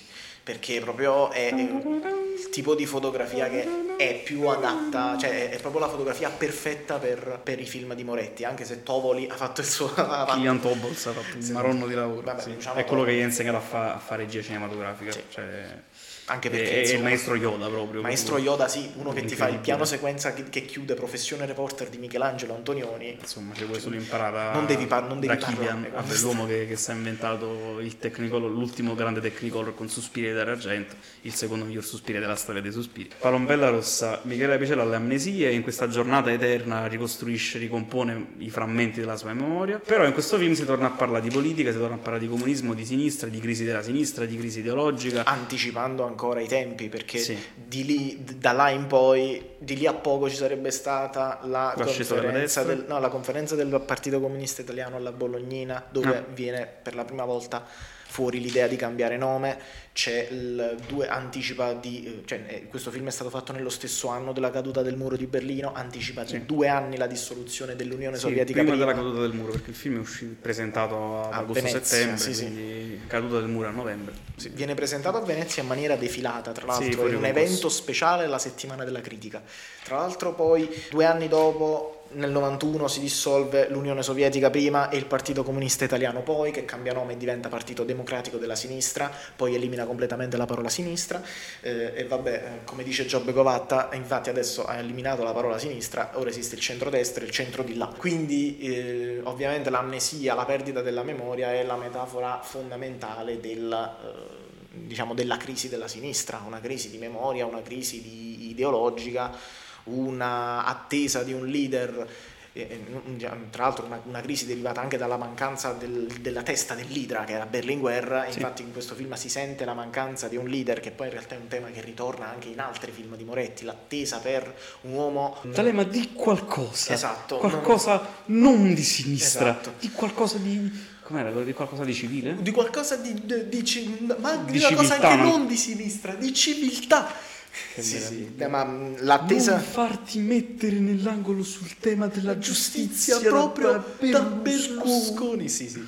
Oltre ma reagisci. reagisci. Il meme che torna ogni 5 anni in sede di elezioni, Sì, è esattamente, sì, è esattamente quello che in realtà non la fa cui la destra neanche... vinse le elezioni, per la prima volta mi fumai una canna. Ma questa è la seconda parte di monografia. Esatto, anche perché poi in realtà non reagire, eh, cioè reagisce la stessa cosa che tu dici a, Michele Apicella quando viene incalzato In da, Rossi, sì, dai durante giornalisti. l'intervista. Ah.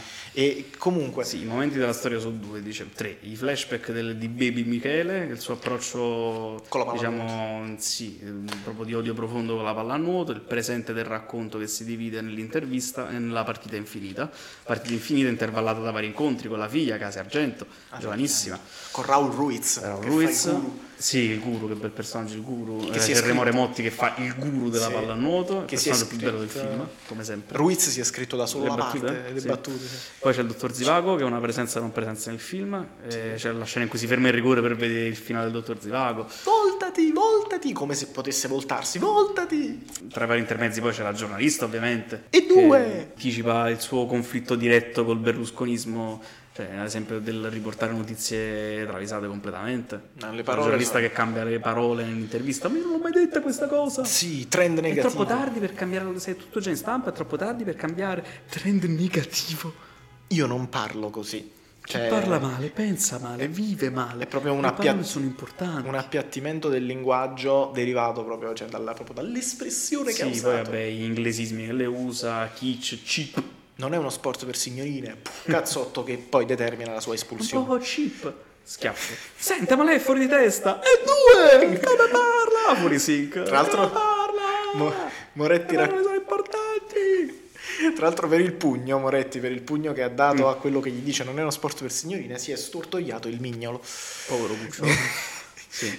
Se ve- lo- quando lo racconta è molto divertente. E poi il finale di ovviamente. Palombera Rossa c'è la cosa più, più Michela Picella di tutto l'MCU. Cioè, quando lui c'è il voice over di lui che pensa come tirare il rigore decisivo, guardo a destra, guardo a sinistra, così lui pensa che io tiro a destra, ma io tiro veramente a sinistra. Ok, allora farò così. No, però forse è meglio invece se tiro a destra. E sbaglio sul momento. Cioè, Sì, quella sì. è proprio la morettata suprema. Sì. Cioè, del voice over che va troppo veloce rispetto alle azioni, montato con lui No, ma in realtà questo film è proprio un, è un flusso di coscienza cinematografico, nel senso che eh, è un film proprio molto parlato, ci- si passa sempre da un argomento all'altro in- senza soluzione di continuità, tanto gli argomenti sono tre e soprattutto questo è un, fil- è un film che è in mano ad un... cioè che non, non poteva non essere scritto solo da Moretti perché uno sceneggiatore professionista avrebbe sarebbe uscito di cervello anche perché poi in realtà è, è uno degli ultimi film che Moretti scrive da solo perché poi Caro Diario e Aprile Sì, li sì. scrive da solo però poi dalla stanza del figlio in poi sempre in Mette proprio in piedi delle squadre di sceneggiatori. sceneggiatrici anche Eh, è un film che- in cui appunto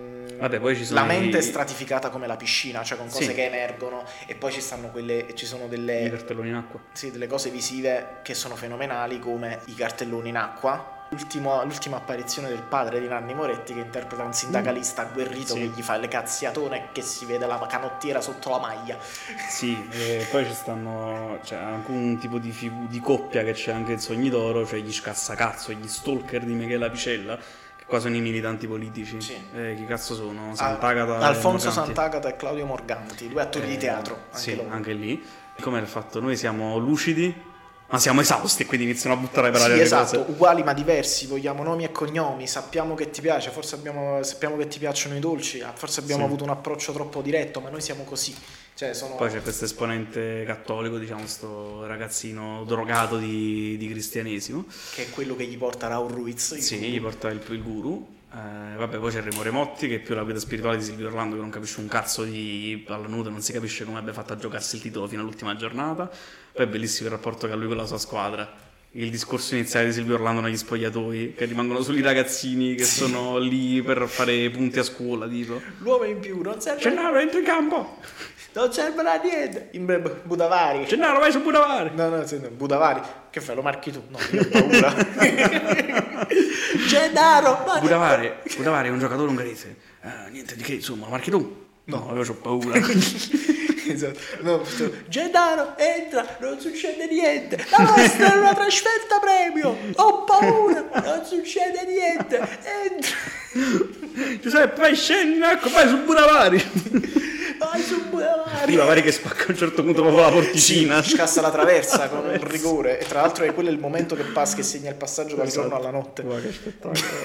Sì, poi tra l'altro No, Silvio Orlando era una cosa con dei cazzo di. con dei cazzo Vabbè, di poi il Michela Picella e i suoi flussi di coscienza mentre gioca. Mentre La fa quarta! Noi comunisti dobbiamo pensare a rifondare la nostra ideologia. Palumba! E sbaglia il tiro.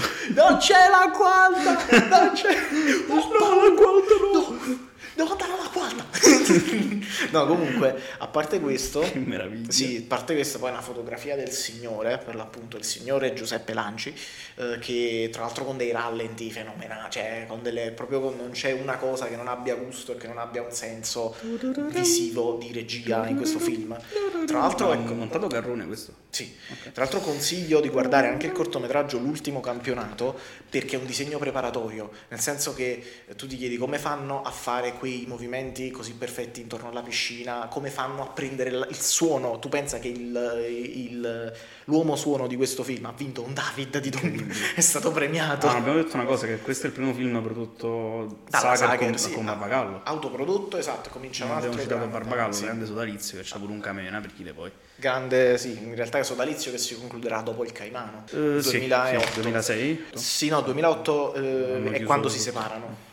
E poi, anche perché poi ne comincia un altro, quello con Procacci. Sì, Ah, poi in Palombella Rossa eh, c'è anche Messeri un'altra volta, no? Sì, c'è detto, fa il Messeri. papà di Baby Apicella. Sì, in un cameo, una, Sì, una partecipazione. C'è anche la moglie di, di Messeri che fa la mamma di Michele Picella. Che è anche la mamma dei bambini nel Sì. È finita, Sì. la rossa riccia. Esattamente, che adesso che, che in realtà è una cuoca, Luisanna Messeri. Ok, perfetto. Comunque, c'è, Vabbè, c'è Buttafava. c'è Buttafava, Eh, c'è, c'è Mazzacurati. Impegnati, impegnati! Il, bambino- il papà che rompe i coglioni al figlio davanti alla piscina. Forza Eh, Francesco! però tu scherzi, anche là poi torna una riflessione più nostalgica e sofferente su, ecco, sempre sul conflitto generazionale tra i settantottini e i loro genitori, in una chiave più di innocenza in cui i settantottini sono le vere vittime perché i bambini oppressi da una mentalità del cazzo, figlia del capitalismo sfrenato, del boom economico, i nostri Sì. bambini sottoposti a pressioni assurde, i bambini, quei genitori che li inseguono a bordo piscina a stimolarli, no? Che- eh, esatto. Con i cronometri ossessionati proprio dal successo di sti bambini di merda. Poi paradossalmente quei bambini di merda chi sono diventati? Quelli che negli anni 80 sono, quelli- cioè, sono- diventati i baby pensionati, Sì. quelli che negli anni 80 insomma imitavano il modello Berlusconi, non è un caso che per esempio un Cecchi, cioè praticamente Cecchi Gori è un Berlusconi che ci ha creduto meno per esempio a livello di imprenditore, non Mario, Vittorio. Cioè diciamo che ehm, è quella mentalità edonista del figlia di, di quel disimpegno che già aveva abbandonato l'ideologia, cioè che eh, diciamo quel sintomo che Cebombo già metteva perfettamente in luce, dopo dieci anni diventa in maniera velata, ne vediamo comunque i frutti, con in realtà quelli che hanno al centro della propria vita l'autocoscienza e il non diventare come loro che si arravogliano su loro stessi quando fanno i discorsi e finiscono a fare un flusso di coscienza senza soluzione di continuità come è Palombella Rossa, solo che da questo punto di vista basta, eh, che cazzo, mm, Palombella Rossa rimane imprendibile da questo punto di vista, così come gli altri. Questo film c'è un altro sodalizio non diretto, fisico, cioè quello con Battiato, perché qui c'è e ti vengo a cercare, anzi Certo, cantato esatto. da lui, questo sentimento popolare. Sì, anche là una, una, diciamo, una risoluzione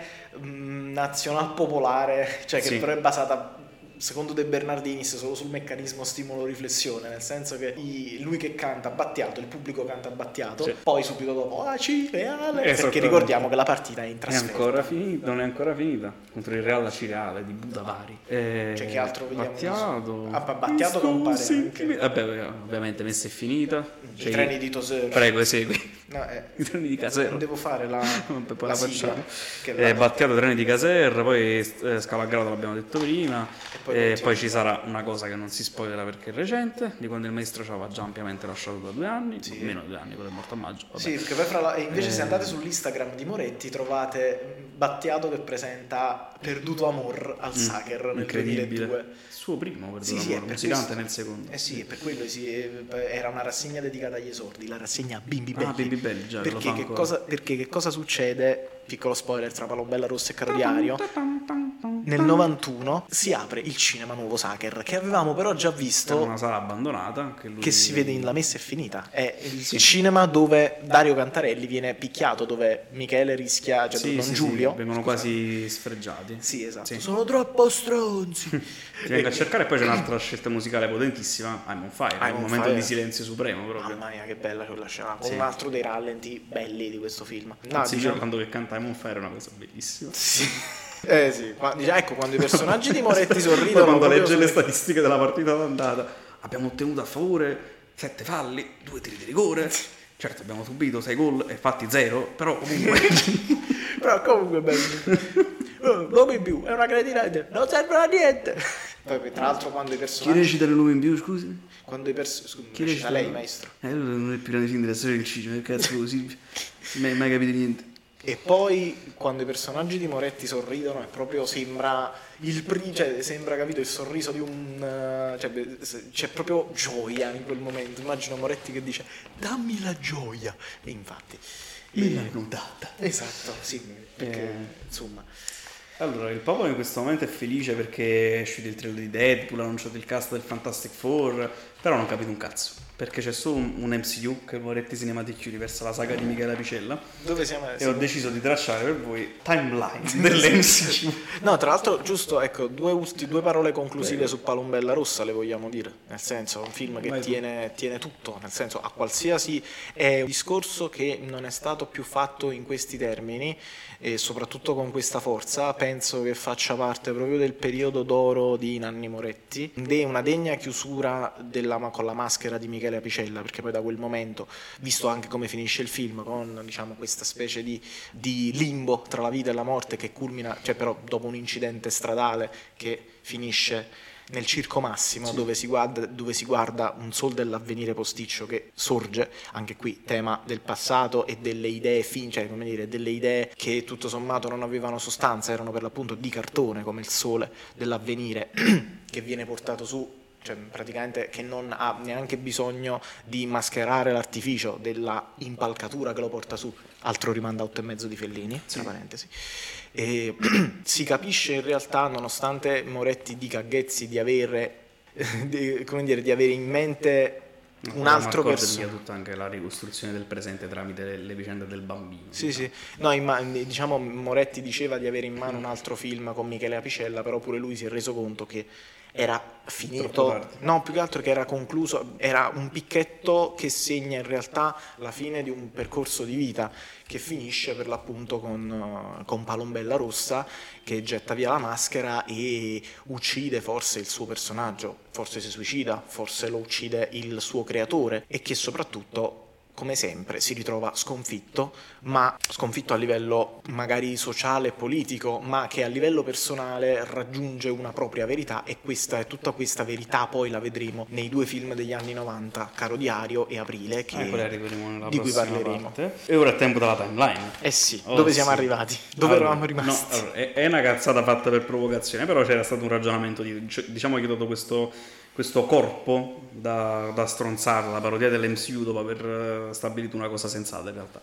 La cosa sensata è la seguente, cioè eh, prima abbiamo detto ampiamente a più ripetizione che i suoi primi film non hanno una struttura lineare, ma in realtà anche in quelli della maturità non c'è una struttura in tre atti, né in Palombella Rossa né che devo dire, nella Vesse Finita, sono mm. tanti film che sono dei singoli atti in realtà se vuoi vederla così anche il motivo per cui spesso sembrano che durino il triplo i film di Michele Apicella perché non hanno appunto dei, delle rotture di equilibri, delle riedificazioni di equilibri diversi, insomma sono dei, degli atti a sé stanti i film di Michele Apicella. E infatti e Moretti quindi... sta sempre sull'ora e mezza e in realtà sì. questa cosa la affina col tempo perché comunque sì è vero i minuti che durano i film si sentono tutti però allo stesso tempo sono uh, decisamente più ricchi anche di fascino soprattutto Palombella Rossa dura 87 minuti 87 è uno dei più corti sì. prima di aprile e però comunque si rivede molto piacevolmente anche perché c'è stato fatto un restauro del, del Cristo in terra sì. quindi ho stabilito questa teoria, ho scelto i film di Michele Apicella come degli atti singoli per formare dei tre o quattro atti che compongono un film unico. Ho seguito due tracce, una divisione in tre atti e poi una in cinque, diciamo all'asiatica.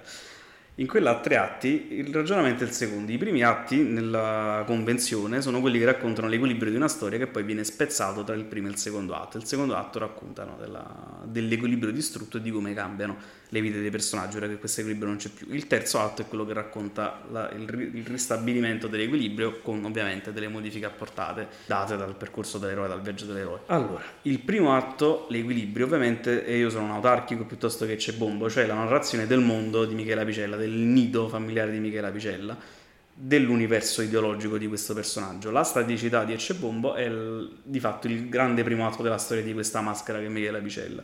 Il secondo atto in questa prima visione cioè la rottura dell'equilibrio e la messa è finita, cioè il mettere in discussione in tutti i sensi, ora ci arriviamo anche a questo termine, e in questa lettura il ritorno all'equilibrio con variante è Palombella Rossa, cioè il ritorno al discorso di natura ideologica, più maturo, con più idee su come sfruttare il mezzo cinematografico, quindi Michela Picella che è regista cinematografico, eh, anche se si vede poco in Ecce Bombo, eh, qui non è regista cinematografico, è uomo di politica, cioè quello che avrebbe veramente voluto essere, al contempo però ha una consapevolezza di come concepire il mondo, diciamo, filmico in cui vuole ambientare il racconto. Oppure c'è la seconda timeline dell'MCU, che vede sempre e c'è Bombo come gradino più basso, come atto di partenza.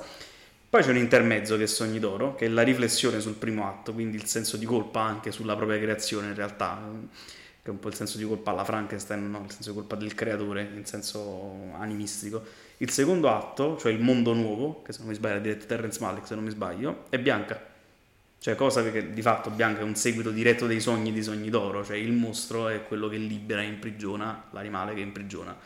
Michele Apicella in Bianca che si libera dell'ideologia. Il terzo atto, in questa lettura un po' più asiaticheggiante, cioè la messa in discussione, è proprio la messa. Cioè il titolo della messa è finita, in realtà per me rimanda più al concetto di messa in discussione che non alla messa in quanto funzione messa cioè la moto. messa in discussione, il mio mettermi in discussione è finito. Non ho niente di cui mettermi in discussione. Mi decido addirittura di portare il mio personaggio, il mio alter ego da un'altra parte, cioè lo rendo quello che sempre disprezzato, una figura clericale che si sente abbandonata dal clero, dai personaggi della sua famiglia, da Dio in senso lato. E quindi la vera messa in discussione, la vera messa è questa. Il quarto atto, cioè Palombella Rossa, la messa, la messa in discussione non è più eh, individuale, non è più solo di Michele, ma è comunitaria, cioè del Partito Comunista, del mondo comunista. E il quinto atto è il ritorno all'equilibrio, cioè al racconto personale, ma con un equilibrio ristabilito e con un'idea di cinema più matura, è Caro Diario al quale arriveremo dopo. Per cui noi vi lasciamo e a sì. differenza di Alò la completeremo. Noi la, la completiamo, però non nell'immediato. Nella prossima puntata si parla di più roba. Cioè Caro Diario Aprile, Dittico, Stanza del Figlio, cioè Pietro, Caimano, Caimano Abemus, Mia Madre, Tre Piani, che vabbè, si bypasserà, e Il Sol dell'Avvenire, con Appendice per Santiago Italia, che è un grandissimo E anche La Cosa da allora recupererò in tempo. Ce l'ho, eh, te lo passo. Oggi 16 febbraio ci state ascoltando con questa puntata, settimana prossima varieremo perché settimana prossima in live abbiamo la monografia su Villeneuve, quindi e non, non vogliamo, vogliamo le cose. Esatto, non vogliamo che Moretti, cioè che, che non vogliamo che si che, esatto, non vogliamo che si... Sconfiggerò il verme di Tune. esattamente. Anche se non penso che non penso che non penso che a, che a Moretti piaccia Villeneuve, No, considerando che è uscito a metà, a metà film da uh, Everything Everything Everywhere All at Once. Capisci un cazzo, Strange Days, no, arriviamo pure a Strange Days la settimana prossima. Sì, esatto, diciamo il suo essere spettatore non viene mai meno. No, infatti. Vabbè, quindi oggi avete sentito questa, settimana prossima ci avete Villeneuve parte 1 di 3, penso di Holdovers come puntata del venerdì, Villeneuve parte 2 e venerdì 1 marzo chiudiamo la Moretti Saga, non più Michela Ricella, ma la Moretti Saga. Ma Nanni e poi Giovanni. Nanni, Giovanni e Michele. Un ritorno in chiusura di Michele in realtà. Vittorio poi c'è. Mm, Vittorio, sì, Brezzi c'è. Sì. Allora, quindi questo è stato Michele Ricella parte 1, giuro lo cercherò di farlo durare un'ora e mezza sta puntata tagliando quella, è complicato. Signor Nanni Moretti, non ci denunci, noi ab- abbiamo appena espresso tutto il nostro amore che proviamo. invitato ufficialmente in live se vuole. Silvio Orlando, Carpentieri, tutti gli Avengers dell'MCU. Niente, vi ricordo poi che questo lunedì e questo martedì c'è il Grande dei Boschi al cinema di Victor, il cinema Vittoria di Aversa. A partire da due settimane dopo poi c'è la nuova rassegna. La Femme da Coté, eh, La Signora della Porta Accanto, François Truffaut, sempre lunedì e martedì. Federico Fellini a Marcordo settimana dopo, lunedì e martedì. Settimana dopo ancora Diere fa men David Lynch che ve lo dica fa, sempre due giorni, e Dulcis in Fundo, ancora per due giorni, l'ultima settimana di marzo, Citizen Kane di Orson Welles, restauro I Wonder Classic. Che dire, ci aspetta un mese interessantissimo sul piano dei restauri, andate al cinema, vedete tante cose, vedete Green Border che non ho visto perché è durato poco in questa città di merda, andate a vedere The Holdovers, andate a vedere Zone of Interest che c'è la settimana Ah, prossima, magari. andate a vedere un sacco di robe. Non vi andate a vedere Sound of Freedom? Non vi andate a vedere il colore viola, and- andate a vedere eh, The Aaron Closer, lo trovate, mi è piaciuto molto. Mm, Poi che cazzo ho visto? Ho visto quello là, Out of Sex, da, da, da. Che non è disponibile in Campania? Eh, in Campania no, Roma, Milano, Bologna solito lo trovate, poi tra poco è su Mubi, insomma ci sono tante cose da vedere, fatevi delle idee, anche se vi dico di non vedere il colore viola, andate e fatevi delle vostre idee, Eh, perché ricordate, non parlate mai di cose che non conoscete, come ci insegna Michele Avicella. Arrivederci, Ah, salve a tutti quanti. forza Napoli. Anche questa puntata di Sacher Podcast finisce qui. Seguici per non perdere la prossima. Ti ringraziamo per averci ascoltato e per le 5 stelle che ci avrai sicuramente lasciato. Ti ricordiamo inoltre che Sacher Podcast è disponibile su Spotify, Google Podcast, Apple Podcast. Siamo ovunque, veniamo fuori dalle fottute pareti, manca solo la filodiffusione ed è qui che entri in gioco tu che ci stai ascoltando. Aiutaci a crescere, aiuta ad espandere la nostra community. Lascia recensioni positive, lascia 5 stelle, condividici con i tuoi amici, condividici anche con il tuo animale domestico. Nessun riferimento alla signora Pina Fantozzi. Grazie e alla prossima.